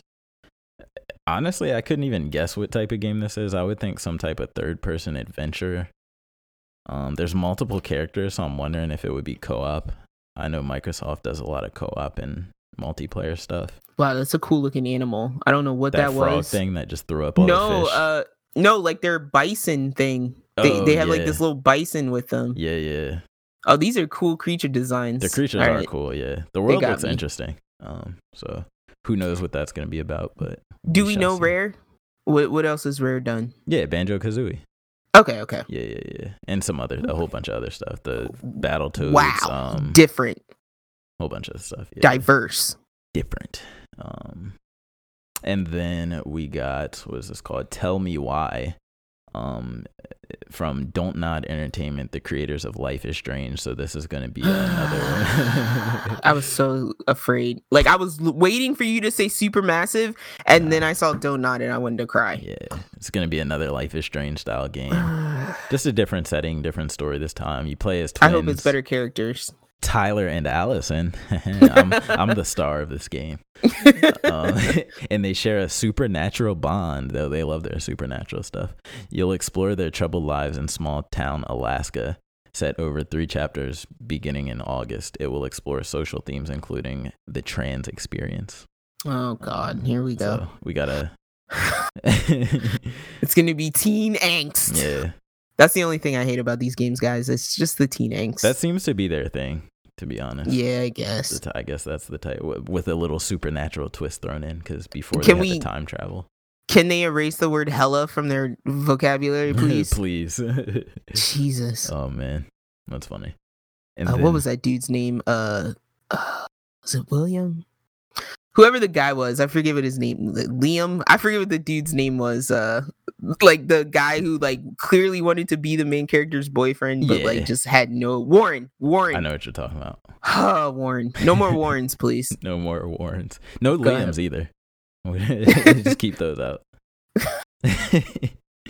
and then we got um Ori and the Will of the Wisp Xbox Series X update. That's pretty straightforward. They're gonna the game's already out right now and it's going to be a smart delivery update so anybody who owns the Xbox version of the game will get the um I believe Xbox Series X version for free and they won't actually have to do anything in the store or anything like that. It'll just download to their Xbox and they'll go from there. Um and then the Outer Worlds Peril on Gorgon. So this looks like a horror themed DLC for the Outer World. Wait, is it a horror themed? Am I tripping? Maybe it's that would be interesting. Uh, it's kind of. I don't know if horror If is it right is, word. it would be like Bioshock horror. Yeah. Um, but it's more like. Uh, it looks like just a standard DLC actually. It seems like it's it's it's advertising itself more as a like a a mystery, like a noir mystery, yeah. more than a horror. But That's yeah, I got you. Um, so yeah, it says this noir flavored adventure takes players to the new Gorgon asteroid location and provides new quests, weapons, armor, perks, and flaws. Xbox Game Pass subscribers can get this, um, get the Outer Worlds expansion, uh, or full expansion pass, or you can get the full expansion pass. Sorry. Um, and there's at least one more expansion coming after this. So this looks pretty cool. I like this game a lot. Um, I think it's a return to the form of the greatness that Fallout was, like classic Fallout, like Fallout 3 and, and um, Yeah. New Vegas and stuff like that. I'm probably gonna be playing this instead of Far the new Far Cry. This did, did you play out? You played Outer Worlds itself, right? The base game. I, I started it, yeah, Okay, yeah, I think you would really Um, like it. Um, yeah. I got maybe I would say like the equivalent of like four, five chapters in. the amount of like choice that they give you in the different situations is really dope. I think Uh, Intimidating. it is, yeah. Like there's a lot you can do, and um, Time sink. it, I don't think it ever really changes like the entire outcome of the game, but it it you know what I mean? Like it doesn't necessarily shape the world Yeah. Um, but it's kind of just these like moment to moment choices that you can. it can you can wreck relationships and make your gameplay more difficult That's very true. or true. better if you make good relationships. That's very true. That is very true. So yeah, look out for that one. Um, and then we got Grounded, a game called Grounded. Yeah, it's just called Grounded. I don't really know what this is. It's a co-op survival this adventure. looks like this looks like Honey I Shrunk the Kids, yeah. the game. It does. oh no, this is a funny premise actually. So a co-op survival adventure. sorry, where players are shrunk to the size of ants. I'm just gonna stop right there. What do you, what do you think about that? Honey I Shrunk the Kids. Yeah, there you go. it's look, like I'm watching this trailer now. This looks insane. these I kids. actually um, might want to play this. There's building in here like Ark. Oh my god. They just I'm like the these kids house. look like the edgiest little kids I've ever seen in my life. Oh yeah, shooting bow and arrow at ladybugs. They've got like ladybugs. the one chick had like a black like Ew. spiky hairdo with pink pink uh, highlights. They got a stink bug and it's like misting everybody. Ew, Uh, it's giant. oh, Nah, yeah, that's I want to play this. I want to play this co-op. I'm I would definitely lie. at least check it out. It looks it looks mildly interesting. It looks like it could be fun. Yeah, it to me it looks like Ark, but you're small. And um, so this is by Obsidian. interestingly, it looks like Ark, but you're small. yeah, it looks just like the gameplay from Ark, but you're tiny. Um, so yeah, that's that's an interesting new one. It's a good. I would I would love to see child streamers stream this game. Yeah, Be Obsidian's interesting. out here too. They got the next game too. Avowed, um, is Obsidian's next. This it looks like pretty big cool. first person RPG. So in the vein of Skyrim, it Yeah. seems. I am. Ooh, that's that's an interesting one. Um, Because like just the last few seconds of this trailer, like where you see the sword with the dual wielding and the glowing hand, the magic hand and the sword. I'm like, okay, I'm in. I'm in for sure. Um, so it says it's set in Eora, the fantasy world that has been the setting for the Pillars of Eternity games. Interesting. Um, and that's all they really say, and it just looks like Elder Scrolls game, and I'm hyped for it. Hopefully, that's another one that comes to PC as well. It Um, probably will, yeah. and yeah, I would be all over that. So that's pretty cool. And then we got As Dusk Falls. Um, this is a Quantic Dream game, or sorry, former. Oh it- god. it's made by the former Okay, head okay, game okay. designer at Quantic Dream. There we go. Whew. All right, everybody, come back, come back. Same type David of game Cage is though. in here. An interactive drama spanning multiple generations set in the American Southwest. It focuses on how mistakes of one generation pass on to the next and how two families trapped It's in my- a hostage situation grow over the subsequent decades. It's my favorite. It's my favorite mixture of, of a mixed couple. What? It's a white guy and a black lady. Oh, I was like, wait, what? that was such a random statement. Because they too often, okay, guys, this is a personal black guy with a African American issue I had. Yeah, Mhm. usually it's a black guy and a white girl, and I cannot relate to that. Yeah. So- it goes both ways, guys. But this is a black woman with a chubby white husband, and that fits for me. I'm weak. Thank you. um, but no, I like I like the art. Art style. Um, Yeah, I don't it know looks if this really will be good. the actual game. Yeah. Uh, they have a realistic looking mixed child. I appreciate Oh, this. I know what this is going to be about. This is going to be about. There's mixed child, and they're going to be dealing with mad racism from these. It looks like they're in some random town where they American Southwest. Yeah, there's going to be mad racist. How the on mistakes of one generation Yeah, pass yeah, on yeah. to the next. Dun dun dun. this is a timely game. I would say. yeah. This is be fun. the timely. I like I like immersive uh stories. I'm not Interactive so much like I don't get into like the Japanese light novel games, but I do like these type of like you're playing a movie. I will enjoy sure. those every once in a while. and hopefully it has you know the choice decision thing where it can affect the outcome and the ending and all that all of that stuff. Um and then we got Senua's Saga Hellblade 2 um wait no we already knew that game was coming I think. They just said it was going to be set in Iceland so. Oh, okay. we'll just, Just, keep an, moving just an there. update. yeah just, an update, it's going to be in Iceland. Um Psychonauts 2 um so anybody who's a fan of the classic PS2 platformer Psychonauts 1 I think it was PS2 yeah not PS1 um, Yeah, it was PS2. yeah. Um. So I did. I didn't really play Psychonauts back in the day. So, but I know I there got- are Psychonauts fans. I'm like, I think I got to rent it once.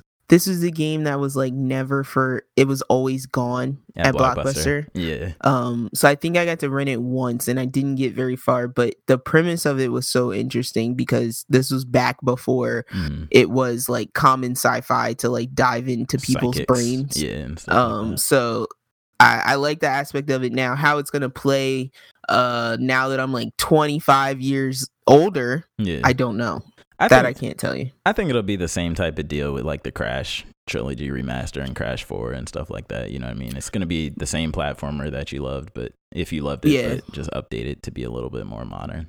But one thing I will say is that th- what I remember most about this game is that it had that classic uh 90s cartoon humor that we love so much. hmm Um so I remember that being pretty prevalent in the in the dialogue of that of Psychonauts the first game. So Right. I hope they keep that this game. for sure. I think they will.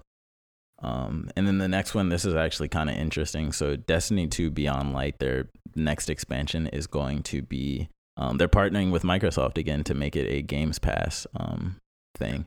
So, so eventually you'll be able to get Destiny and all of the current expansions on Games Pass.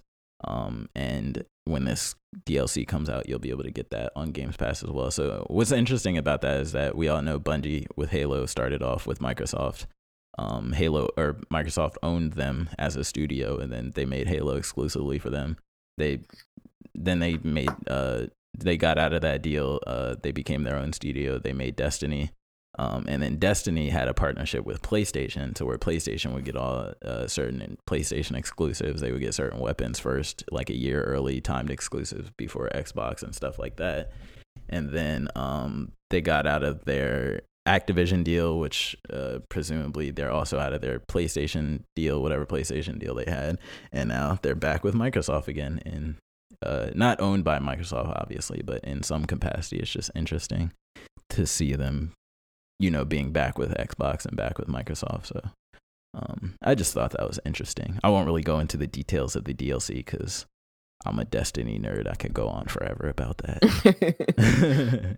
um, but we'll see how that all plays out. And then uh, a game that looked kind of cool. It's called Stalker, but all of the letters of Stalker are uh, have periods after them. Like it's a, uh, what was it called? An anagram? Is that what that's called? Acronym. acronym.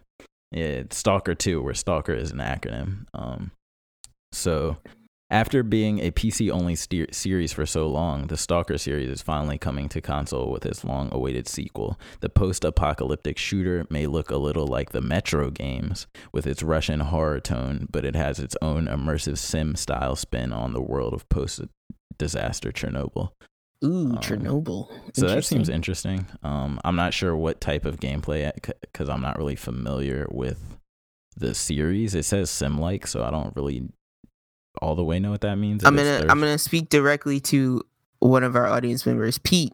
Pete, if you know anything about Stalker, text me. Hit All us right. up. No, right into the show.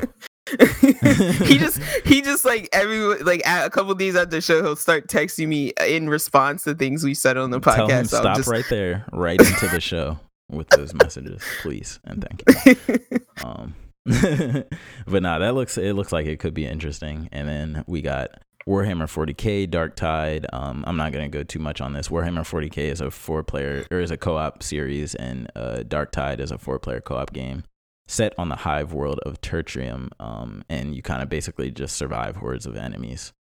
Um, and yeah, I mean, it seems like it could be a fun co-op game. And then we got Tetris Effect Connected announced. Um, I know a lot of people love Tetris Effect on, I believe it was, I don't know if it was 360 or Xbox One, one of them. Um, so it's just an enhanced version of Tetris with a co-op element and competitive multiplayer. So I will always play Tetris. everybody, yeah, te- Tetris, Tetris will forever. withstand the test of time forever. Um, and then we got the Gunk. They really announced a lot of games here. Um, we got the Gunk, which is by SteamWorld creators. Um, oh, the Steam. Okay, wait.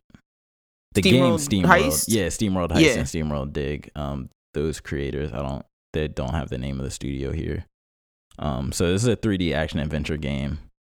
Um, and it's called The Gunk, and you explore and solve puzzles on a forgotten planet covered in a toxic sludge. Um, probably the gunk they refer to. And you have a gauntlet. and that's all there really is. There's this nice little gameplay trailer. You're cleaning up goop, and you're exploring in third person. Um, so looks decent, looks decent, and then It's like seems like the opposite of like those third person like uh world world builders like um Astroneer and stuff like that. instead of this, you're cleaning up the world. hmm removing things. Um, and then we got this one was kind of interesting, kind of gimmicky. We got the medium, um, and this is a uh, it's from a team called The Bloober. Team. Bloober. I don't know. I haven't heard them Oh, before. what? We just heard about them. No, we just heard about them. But Was go ahead, keep going. I'll keep looking. No, it was not. I don't think so. Um, so this is a horror project, and it is a uh, you're a psychic medium, and you investigate a dark mystery and uncover some disturbing secrets set across two realities. There will be puzzles alongside encounters with sinister spirits.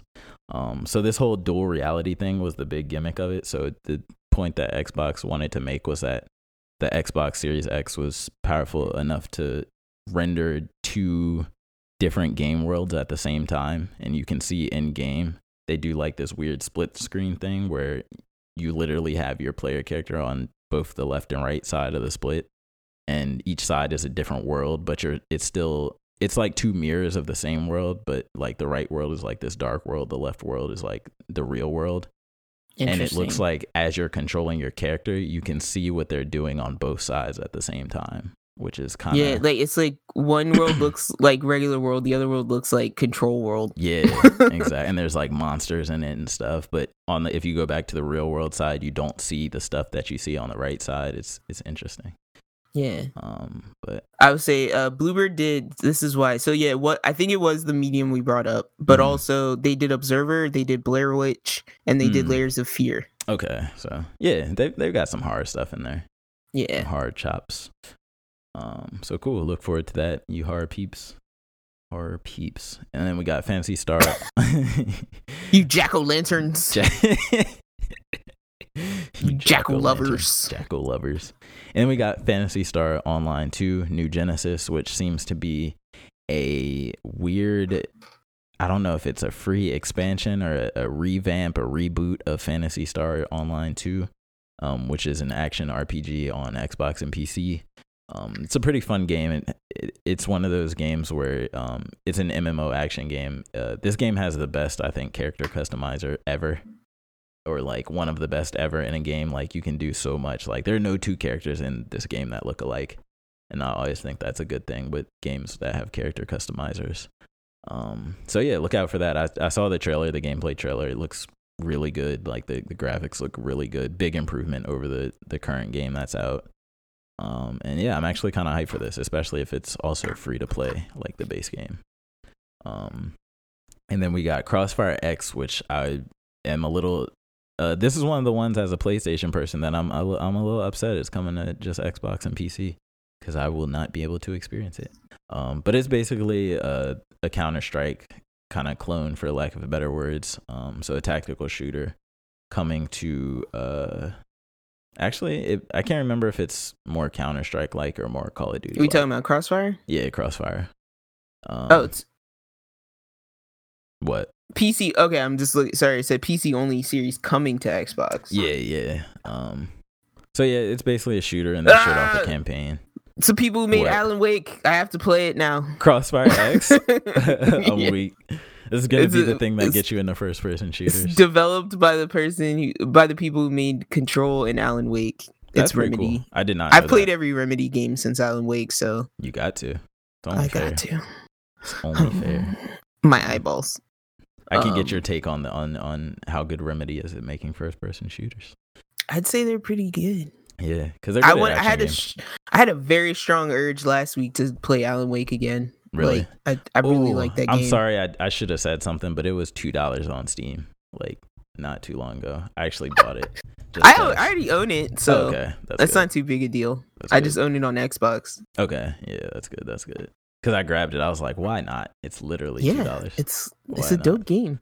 Why not? And then That uh, game has the best like for it being in third person. It has the Mhm. best ability to let enemies sneak up on you, because of that flashlight and that dark, how dark it gets. and They're they really just come up so fast. Yeah, Yeah. That's a. I'm. I'm gonna have to play through that in some capacity someday. Yeah, and play American uh American Nightmare.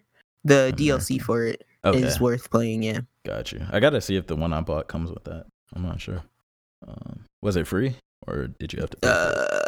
Uh, at the time, I think I did pay for it, but it was on sale when I bought it. I will double check on that. Um, and then last up, another thing I'm I'm hype about. Um, on par with the Halo announcement, they finally announced a mainline Fable game. Not none of this spin-off bullcrap and and VR or whatever nonsense they've been trying to put out under the Fable name, disgracing it.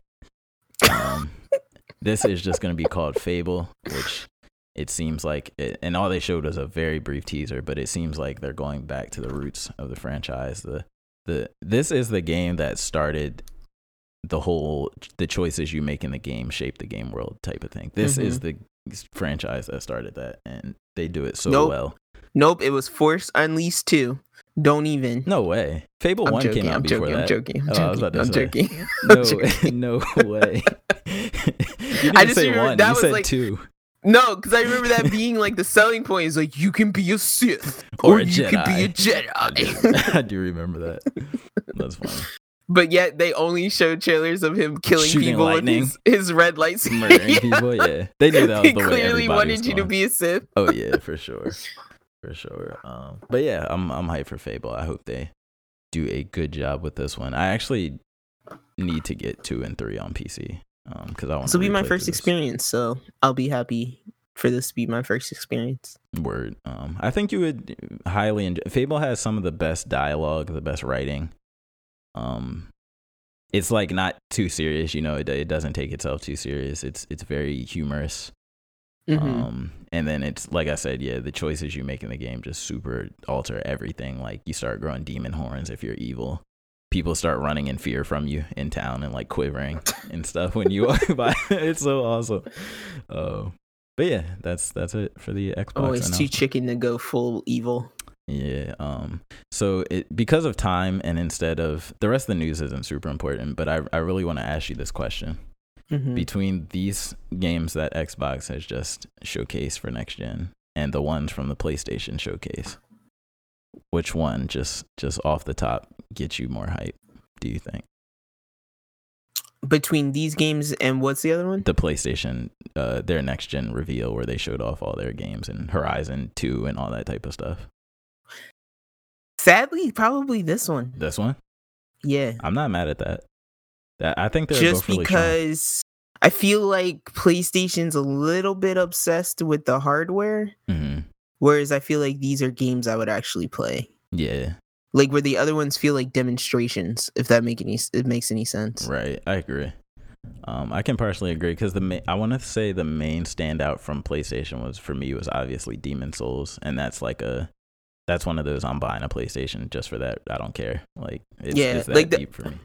I almost forgot, and it's like yeah, the one that sits with me is what was it, the little devil inside. That's the only one that's really sticking with me. That one looked really cool too. So yeah, two Yeah. from there, and then from this one, uh, it was a good. I think There's it was a good couple from here. yeah, uh, at least Everwild, at least State of Decay, probably this Crossfire X, yeah. um, and Fable.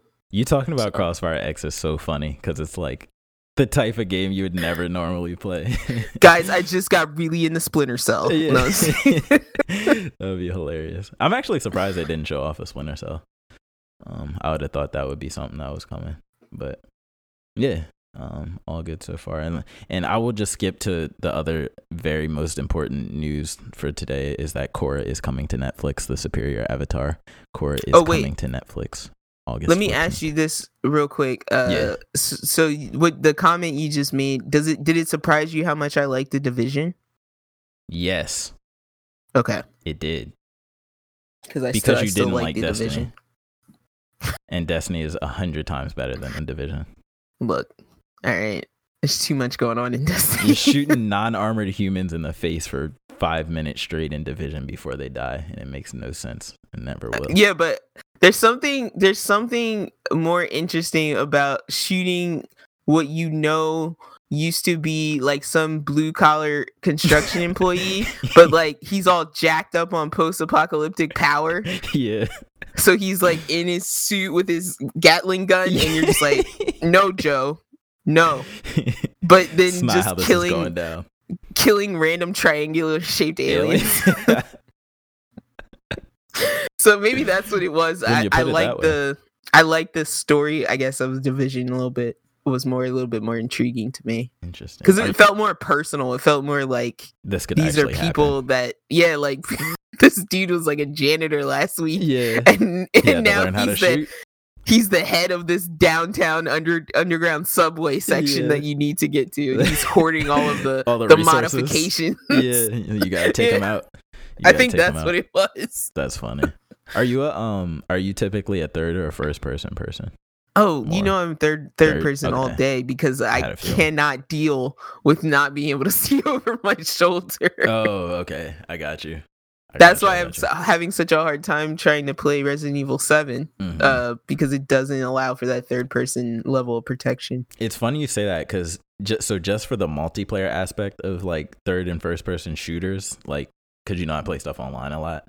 Right. You, it's funny you mentioned the over the shoulder thing because I feel like that's the thing just in the online aspect that makes me want to go first person. Because what I find is that in third person games, because you can see over your own shoulder, you don't have to be exposed to see other people around corners.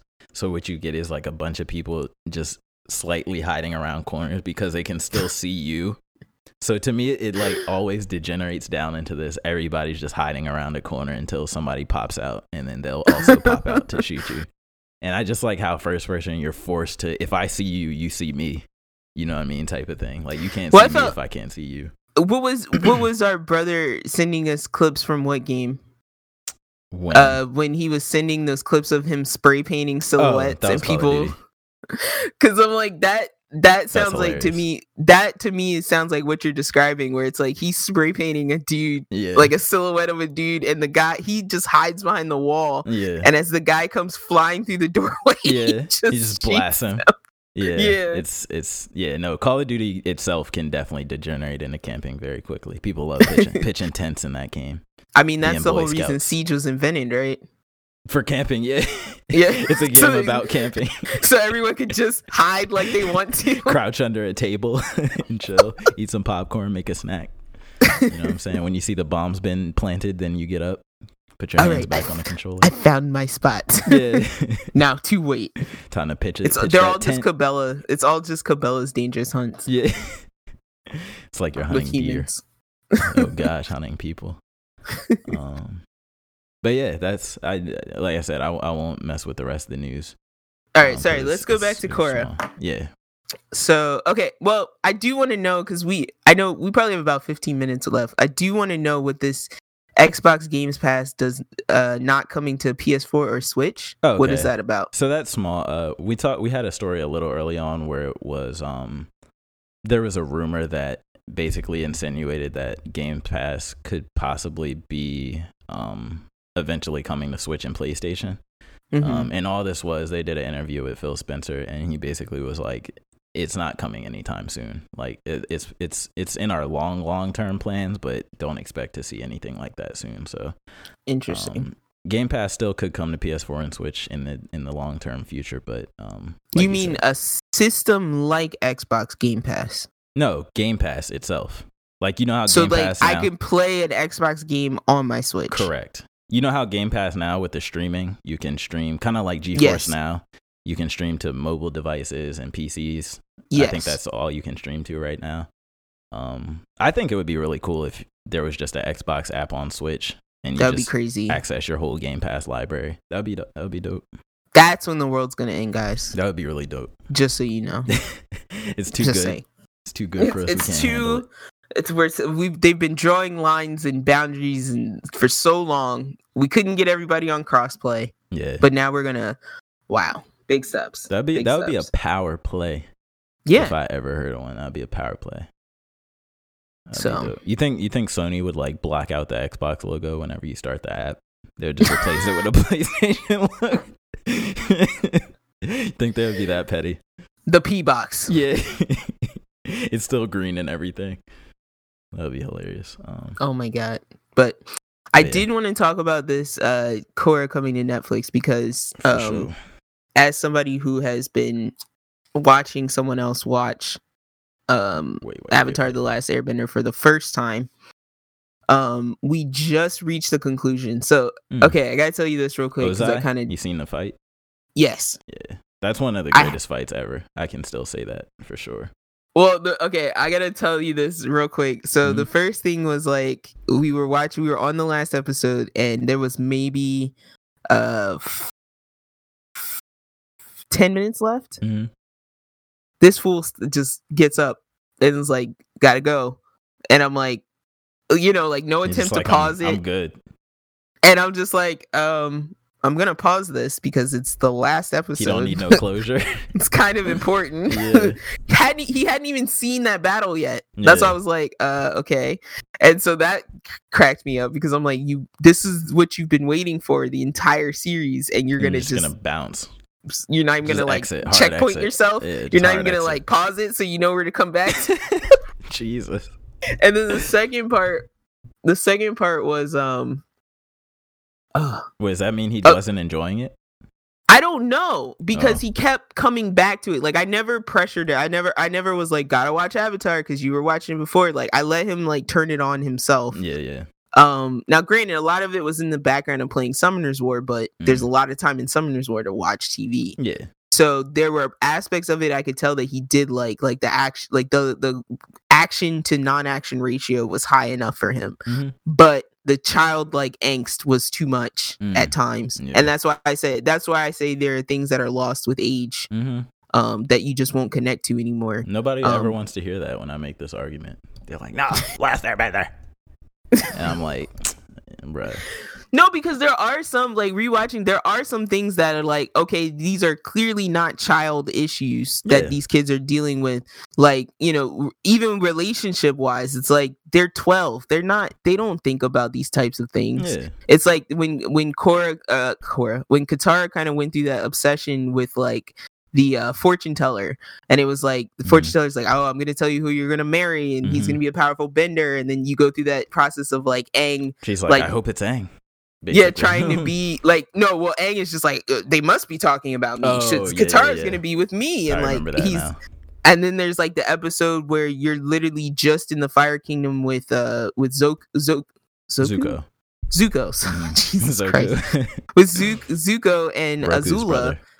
and it's like Azula. It's like they're at that party. They're at like a Fire Nation party, and it's like Zuko's realizing he has feelings for that one girl, Mhm. and but it's like he's not mature enough or like it, it- so some things you're like okay they're still kind of young for this so this is clearly for like a different audience Yeah, yeah. um but yeah i think he did i think he overall enjoyed it i think he Mhm. understood why people liked it so much But he didn't see Um, it as a child, which I think is a big part of. Yeah and Falling then in love with when that when that in battle started especially when Aang uh, went into avatar mode in that Mhm. in battle and i'm like i just looked at him and i said did did you expect avatar to become dragon ball Yeah, right. I was like, did you expect us to be on a on a on an open desert with a bunch with a bunch of stone pillars yeah, and then in the middle Saiyan of nowhere? Yeah, going yeah, going into Super Saiyan final mode. boss. And so like he figured it out before the end because he was like he was kind of upset with the lion turtle because he's like I can't understand anything that he's saying. Oh, I guess because his voice is so deep. deep. Yeah, that's funny. And then um he also was kind of just like um right before it happened, he was just like he's like, How is he gonna defeat this guy if he doesn't kill him? And I just looked at Mhm. him and I said, What's the worst thing you can do to a bender? Yeah. That's not killing them. And he's like, Take their bending away. And I was like, You solved it. Ding, ding, I, was like, Yeah. I was like, he takes his bending away, Yeah. and he's like, forever. And I'm like, I'm pretty sure he hard took his bending It's away gone. forever. Yeah. Um, Avatar so privileges. I kind of tried to uh oh my god. I just got a text from our niece saying that her Leorio pillow came in. Why Leorio? so. Uh, that's a time we're gonna talk about that another day, guys. Uh, we're just realizing that our 15 year old niece is like way deeper into anime than we thought she was, and it's kind of hilarious. Um, is. but anyway, so yeah, he uh I tried to kind of butter him up for Korra because I Mhm. said uh because they mentioned that one thing in Avatar where they're like, if you die in the Avatar state, it literally erases the the reincarnation line and it also erases the history of all the other avatars. yeah. Um so Just tell him I kind lady's of head gets blown off. with no context. Just tell him that. no I don't remember that. Does Yeah. that happen? No, it absolutely happens. Okay, well, I just told him that I was like, so that comes into play. He's like, why would you tell me that? And I was like, it's not a spoiler. I'm just saying it comes back as a significant story point. Yeah. And then I tried to tell him also, um, uh, there was one other thing that I was like, if you were kind of annoyed by Hitler, it in this female version, Hitler, isn't it? Just tell Yeah, him that too out of context. because I didn't want to tell him about the whole anti-bending thing Yeah, in the nah, politics because cool. there are there is a season of Korra that I really didn't like, and so it better be the second, the spirits, and not it I think it was the okay. second one. Yeah, nobody likes that one. It's cool though.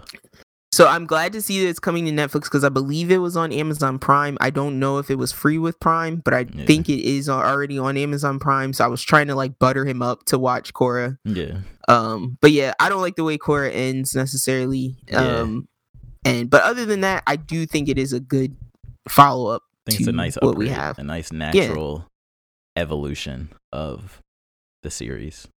And then he was like, well, you know, when you get the screen at the end uh, of recommendations when you finish a series on Netflix, Yeah, And so then like he's scrolling because he's like so I tell him Korra, he's immediately starts looking for Korra and the the last Airbender movie comes on. What? and he's like, What about Oh, this? the- What's this? I oh, was like, no, No, no, no, no, no, no, no. I was like, Don't look at that. Don't ever watch that. That's like when I tell people to watch Death Note, and they the first thing that always comes up is the dumb whitewash movie, and it, they're always like, "This, this is Death Note," and I'm like, "No, no, No, no, no. no, never click on that. You're gonna ruin it." Um, but yeah, no. Um, So yeah, uh I guys, if it could I know someone else who's watching who just watched Airbender and is in midway through Korra and they seem to be enjoying it. So but yeah, I'll, I'll take a trip down memory lane One when more possible. I always, I always said if there was another third conclusive, like this is the last Avatar entry in the franchise or whatever to come out, that it shouldn't be a future continuation, but I would really like them to go back and do the time from at least some point in time from after Last Airbender to when Aang dies. And then have Yeah. it just end with Aang You know, that I would be think so there are books. climactic. I think there are visual novels. There are, but I want to show. Oh yeah, I agree with you. But I'm just saying, I think they have filled in that time, but No, they just it's lore. just not TV. Yeah, there's law. It's it's all their actions are documented. They just have to animate, and I think that it, it would be the most perfect ending if they just stopped, like, like maybe right after Aang dies, and then yeah. you know Katara figuring out how to live the rest of her life happily or whatever, how to how to move on in life. That would be the perfect closure ever for Avatar. Do we know how old Aang was when he died? Those statues that they always have of of, of him have him looking like he's like maybe 30s or something. Yeah, because I'm like, 40s, but part of me thinks like you know, it's like they're not gonna necessarily make a statue of you when you're haggard and when old. you're old. Yeah, I don't think it was maybe- just of old age. I think it was like doing something, but I'm not. Positive. Yeah. I could be wrong about Because his son, his son seems to remember him fairly well. yeah, Like maybe his son was a teenager or so when he passed. right. Um, but Right. yeah, I just yeah, I love I love that generational aspect of it, and that's uh probably another reason I want to get back to Korra because I love hearing all of the stories about everybody later. Was was Sokka in? Did was Sokka dead No, he was in it. I'm pretty sure he was in it. I do not remember him at all. Maybe maybe Forgot was forgot how much I love Sokka until I rewatched uh Last Airbender. Nah, Sokka's off. Awesome. Sokka's hilarious. I know Zuko's in it for sure. I know Toph is in it. Toph is in it, Um, yeah. Why can't I remember Sokka? Zuko looking like looking like the the fire daddy of all fire daddies, Yeah, granddaddies. that's funny. No, I think I see Sokka right now. Yeah, I think Sokka's in it. And the last thing I'll say is that I really don't because the whole the whole time of Last Airbender, you're watching Azula, and you're just like this. This is a machine. arc. Yeah. Yeah, like well, you're like this is a machine of evil. Like Mhm. she has no back down. She has uh no like discernible weakness. Well, she starts off can- not even. I wouldn't even say pure evil. I'll just say she starts off very resolved in Yeah. what she has to do. I say evil because she just doesn't care about anyone else's feelings. Right. And it's like She's very cold. seeing seeing a sister treat their younger brother like that like a savage. personally affects me. Yeah. So I'm like, I, that's why I say she's evil because I'm like, if you can't even raise up your own, because it's like you, if you were like that, you could take the point of view of like grooming your little brother to be like you. Itachi Sasuke. Yeah, It it didn't But take it's that like- spin though at all. but she doesn't. She's just like, I'm dad's kid, you're Yeah. mom's kid. Yeah. like it's like clean like that, and it's like it felt like at the end, and I'll say Inuyasha spoilers. Sesshomaru. Yeah, a little bit. More than it felt like at the end because even Sesshomaru is like his goals are so lofty that he's not really He's not worried evil. about he's not worried about tormenting Inuyasha at Yeah, all. nah. Like Azula likes to tease Yeah, and yeah. and manipulate people. Yeah. And so it was like yeah, it was like that whole thing where they they were at the solstice, they thought or the eclipse, they thought they were finding the fire the fire lord, and then Mhm. it's like they run into her and she's like basically screwing with them Yeah. for the whole time that she can't bend. Yep. and it's like even when she can't bend she's she's Still very man- tough yeah, to defeat She's still on. you. um so yeah when you get to the end of her arc you it really feels unsatisfying because it's Oh, you just think so? she gets defeated by herself no one actually defeats azula I know, but th- I just love how you slowly start seeing her unhinge and unwind, and you just every arc you start seeing her, she's a little more crazy, a little more crazy. Then Yeah. eventually she just breaks. because and she's but it love that. happens that's what you don't realize watching the show week to week and binging it is that Mhm. it happens so fast Right. it's not like it starts at the beginning of book three and it slowly unravels it kind of just unravels like she's right crazy and then like yeah in like Yeah. two episodes she's crazy Yeah.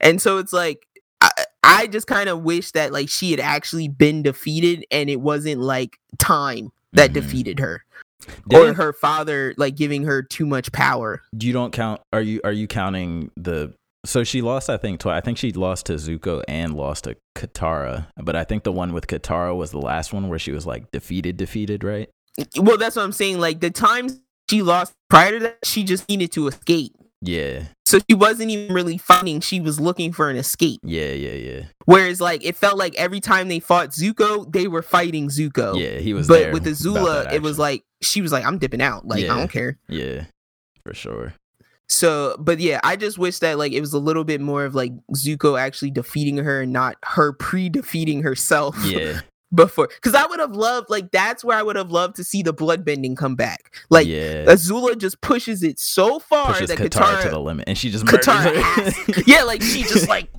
twists her up that or something. been Like so adult that would have been awesome she she'll like bloodbender for like three seconds so Zuko can get a killing shot on her. You know, like I would have just liked to see i that change a little bit. murdered her Katara could have done so much. Oh, Let's Oh, yeah. I don't even she's the most powerful character in the show because that's what I said. I was like, once you Aang. brought in bloodbending, you broke the show. yeah That's where your brain kind of is like, well, she can just she could just bloodbend whoever Aang needs to fight and yeah it's over weaken them. it's Yeah. over So, but yeah, uh, overall, still a good series. Uh, Mhm. Korra uh, has tinges of what I want to see more, but overall was too short and didn't end very well. So, Mhm. yeah um, yeah, that's all I'll say about that. Word. I like that. I like that little Yeah. discussion. We're still gonna get to the Korra versus Avatar. Oh or yeah, versus yeah. Lab. Um, Well, once versus- I watch Korra, we'll I'll be fully fueled yeah, uh for discussion. we'd be ready. But uh can I sneak some in here right here at the end? Yeah. All right, so I'm just gonna sneak in. Okay, so remember last week in so we're gonna we're gonna we're gonna look left and right and tiptoe in the anime corner. All right. so last week I talked about this one show called Decadence, Mhm. right? I remember it. And I talked about how these people were like this weird society and they were defending this yeah, big moving city, defending this city from these monsters, whatever. Mhm. So turn on Decadence this week. Um never seen a show flip this hard uh with the plot. So apparently even though there was no hint of this the week prior, Mhm. apparently the people that we witnessed in episode 1 of Decadence are actually avatars for little chibi cartoonish looking robots what? that look nothing like the animation. It's a completely different animation style. Whoa. I gotta. Whoa. And so this episode starts almost in the world of the people who are running the avatar. So it's like for a second I was like, is this am I watching the right show? Did I click on the wrong link? Yeah, it's like, and they're like, when I say chibi robots, it's like they look like the little capsules that you come that come out of the little quarter machines. yeah. Like their bodies are shaped like that. And they're all different colors but apparently like everyone's op everyone in this robot world is operating okay and this is where don't quote me on this because this is where i kind of got lost but i think i understand is that so the humans that we saw in episode one do exist Mhm. but they have chips in their brains that allow these little robots To to use them as avatars Uh, oh, I see where this is going. Somebody's chip is gonna break. They're gonna gain consciousness. I see where this is going. So okay, that's what I thought. But what it turns out is so our main girl character with the robot hand, hmm she apparently is not an avatar. Okay. Apparently in the realm of the robots world, she doesn't she's dead. She doesn't exist. So the the character that she was working for, the boss, uh he is he is an avatar, but he is kind of an insurgent. He's supposed to go in and like remove faulty chips and things from people in the people world. Uh, But so he's the one that realizes that she's like an actual human yeah. that's not kinda- being controlled by anything, and she's kind. They call her a bug. I'm guessing she thinks everybody else is a real human too. Yeah, no, Yeah, her world to her, robots. her world, her world is completely real. Okay. And to to from my That's a twist. from my understanding, her world is completely real. Yeah. But they're just it's kind of like that movie Gamer Yeah. She where she thinks she's interacting with real people and real relationships where and she doesn't know anything about these little people little robots controlling them and right she's probably about to find out that her whole life has been a lie or Right. something I get and you. that's why I'm like, I'm not a hundred thousand percent clear on everything, but like, I was just like, what is happening? Like, what are you showing us? What is going on? But yeah, apparently, it seems like now our main character might actually be her boss eh, because he is actually in charge of removing bugs Mhm. from the game world, quote unquote game world that the Right. robots play in. So Right. she this week catches him like he's got this weird electric syringe thing that he like sticks in people's necks. Mhm. So she caught him uh like neck jabbing this guy in an alleyway and she's like she's you know she immediately assumes like did you mug that guy yeah what are you doing and then she's like do you need money and then she's like here's my life savings don't Yeah. please don't rob people jeez and the whole time she's like going through this spiel of like why he doesn't need to mug people he's Yeah. like in his in his like hud view he's like analyzing her. Like oh, and that's when he weird. realizes that yeah she's not she's not a part of the world that he's in. Interesting. So I don't know where the show is going, but I I, had to talk about that because I was just like my mind, my jaw was agape, yeah. and my mind was uh, a balloon. no i like that. That that like doubled my interest for the show Yeah, so I don't know what that show is going to be about. To be honest, I don't know what the j- conflict is. I don't know who I should care about. I don't know if I should care about the people or the robots. the robots yeah shoot you'll probably I don't find know. out soon Yeah, but yeah, I just wanted to to huddle in the corner and, and whisper about that. Dope, dope. Yeah, I might have to check that out pretty soon. I have to check that out. But yeah, I will next week. I'll ask you to like give me a broad, spoiler-free overview of God of High School because God, I want to Oh watch it so gosh. bad. It's th- that one took a turn that I won't spoil, but it also took a turn this past week. I'm so hyped. Um, it it's it's got some elements in it that I didn't think it would have. Is all I will say. okay, That's all I will say. I'll take it. Tyler's is the worst at giving not. He's the best. Okay, you are both the best and worst at giving non-spoilers. Why? Because you're great at So keeping vague. it vague, yeah. but now I'm just like so vague. I'm like, what is? What is what it? is it though? I must not shoot. You gotta watch it. Watch the first three episodes. He won't be mad at you. maybe Three- I can get my friend. Maybe I can like beat my friend into submission of like, okay, there's five. Can we just watch like one of the five? Yeah, it's worth it. It's worth it I know, but I'm just. It's so much better when you can just watch all of it. for sure. I agree. Dang it, Outcast! Why did I have to find you so late? Yeah. and you know me, I would wait for the dub if I could, but I can't wait that long. Yeah, I can't. Um, but yeah, is that is that all we got? I think that's all we got. Unless you got something else. Nah, I'm Gucci right now. All right, y'all. Well, that brings us to the end of this episode. hot. Uh, I need that surprising, but not on. I know, right? Surprising, but not surprising. I got my stealth fan running Oh my in the God. corner.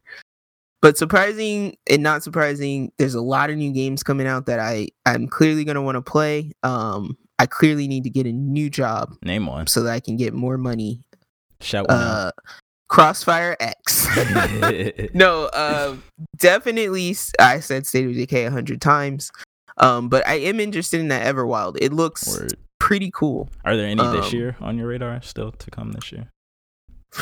I don't know if I'm gonna get into Cyberpunk this year. Uh, I kind of want to f- clean out that backlog a little bit Right, right. um before I get into that. But I feel that. other than that, I'm a little bit hazy on release dates because of everything getting delayed. So um You gonna start watching Last of Us?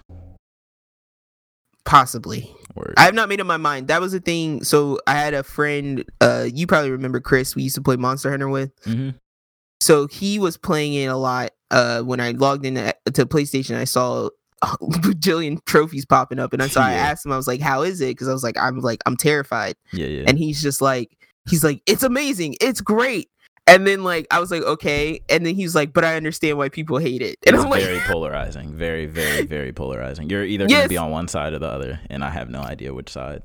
so i'm like i had messaged him back after that so i was like so what what do you think people hated but he hadn't answered me yet so i may watch it i may not i don't know He can't tell you without spoiling spoiling it. so i'm weird about stuff because like the last remember that uncharted game that wasn't a nathan drake game but it was like the two Lost women Legacy. yeah like yeah, never touched it probably never Yeah, will touch it that um, stuff doesn't intrigue me. The spinoff. I'm very Stuff. weird about like um if I don't want to have a negative experience of something that I love, Yeah. I will just avoid it at all costs. So Mm. depending on how bored I get or how curious I get, I may check it out. I'm not Yeah. sure yet. And this is one of those things where, and I'm, I'm try, I'm trying to tiptoe here. This is one of those things where you could hate the first half of the game, love the second half of the game, love the first half of the game, hate the second half of the game. That's all. I Which is say. yeah, that's happened. That's That's happened a lot. And half so. of the game is like 15 hours, 10 to 15 hours, because Yeah. it's a pretty long game. So and you know how much I hate people drama, and I don't want to get bogged down in people drama in that game. it is people drama, but it's Like, I saw- character s- focused. I saw clearly there was a woman who was with a man and got pregnant and then is with Ellie. And then it's like, do I got to see these lesbians drag this baby around? No, no, no, because no. no. no. I was like, I don't want to hear them fighting about the parentage of this baby every five minutes. it's not um you know how Walking Dead where they like the one girl was literally borderline shooting with with uh with Rick's baby and whatnot. Like they had the baby what was her name? Sophia, Sophie or something like that. I think so, yeah. They had the little baby and um it was like oh this baby this is so such a bad situation. It's not that that type that like it doesn't get that far. Is what I was saying. Because I was like, this, it was a very, and I, I don't mean to say, le- I'm saying lesbians because it's two women and a baby, but I'm like, it was this very similar situation in Walking Dead where it's like, okay, this woman slept with a uh, uh, Rick's best friend, Mhm. but this now we have this, she's pregnant, but we don't know whose baby it is because she also slept with Rick in the Yeah. same time span. Uh, So now it's kind of Rick's baby. But this is obvious because two women can't, Yeah, yeah, yeah. can't make a baby without medical science. No, you know who she's pregnant by. The yeah, second- so that's why I was like, and then exactly yeah, I just saw that scene where it's like Ellie opens the door and the guy, and she's like, "Is this about son?" And I'm just like, ah, I don't care, I don't care. So it's less about that and more. ah, I, just- I can't. I can't even really say it. Sa- Ellie Ellie Uchiha. That's all I'm gonna say. I know there's two groups. Ellie I know that Uchiha. I know that there's now a new a, another character that you play as. Don't say too much. yeah. Okay. Don't say too much. Oh, don't say you're much. protecting our audience. You're Yeah, better than me. I'm protecting. Um, I'm protecting but yeah. So, Ellie Uchiha. guys, if you've enjoyed Last of Us, I I'm uh, Last of Us two. I'm glad you enjoyed it. If you hated it, I possibly understand why you hate it, and down, I will let you know thoughts. when I eventually do watch it. I will let you know. Yeah, I really. I just want to know what side of the fence you're on. That's all. Uh, I, right now I'm on the side to not like it. Mm, So that's what's fueling my fear. interesting. If if you need an answer, uh, but that's it. So if you guys want to scream and yell at me and tell me to get on that uh, and not be so afraid of Last of Us 2 because I very much enjoyed the first game, you can email us at sibling rivalry clash at gmail.com. I meant to ask Tiz about the game Outward to see if he knew anything about that because it's on sale on PSN and it is co op. and I'm I've going to tweet him at sr clash underscore pod Remind me to Google it after this. and ask him about that game. Oh no, that no no no no. That game's a. I mean, it might be fun, but It's it- garbage? It's kind of a train wreck. All right, we'll go back to Remnant. I'll tell you about it once we get off. Okay. So, uh, I will be catching up on that Tumblr. Tumblr's caught up to episode 57. I will be catching up to episode 60 this week. I just had to rest my eyes. Mhm. Uh, so that's the tumblr.com and you can search sibling rivalry clash. Uh, I said the Twitter is at SR clash underscore pod for anyone who missed that. Please email us Please at sibling rivalry clash, all one word, at gmail.com. tell us and your Last please of Us two thoughts. please remember to rate or comment wherever you listen. And you know what? I'm just gonna say right now. I I, I look at i iPod, iTunes, iPod, iCast. I looked at all those comments. I looked at podcast comments because I'm just like, what you know? Is there a certain type of person that leaves a comment? I think And- so. Absolutely. Uh, yeah, I think it's more that I think it's less that those people are impassioned to leave a comment, and more that they're the type of person that leaves comments. Yeah. Um. So, but yeah. Uh. You know, as long as you guys are listening, we love you. Don't feel pressured, but we'd love to hear from you too. Yeah. So we're here. You can, if you want to, you can make a dummy like account just to send the message. If you don't want us to know your real account Yeah, you don't identity, have to tell us your real name. not even your real name. Just if you don't want us to know your real account's identity, like your real screen name, your real fake screen name, and you want to make a fake fake screen name, then you can email us from your fake fake screen name, and we won't um, ever be able to trace it back to your real fake screen name Not that That's we would ever put that much energy into anything. at all. None of us care who anyone is. exactly. But yeah. So until next week, um, I'll probably be playing State of Decay 2 because I always have to start over so I can figure out all the mechanics of the game. hmm Um, what about you? I will be playing more Mon. More. You'll be playing Mormon, the game Mormon, Yeah, the game Mormon, where you just where you go mad door to door and wives. Shill Bibles and yeah, get a big family. Sims Mormon edition. Ew. That's mad weird. Your house is just overflowing with babies. Yeah. They're spilling out of every window and door. Honestly, that's how I play Sims. Like, like I'm trying to get as many wives as possible. So, with that, on that note, uh, See you next week, guys. catch y'all next week. Thanks for listening. Bye.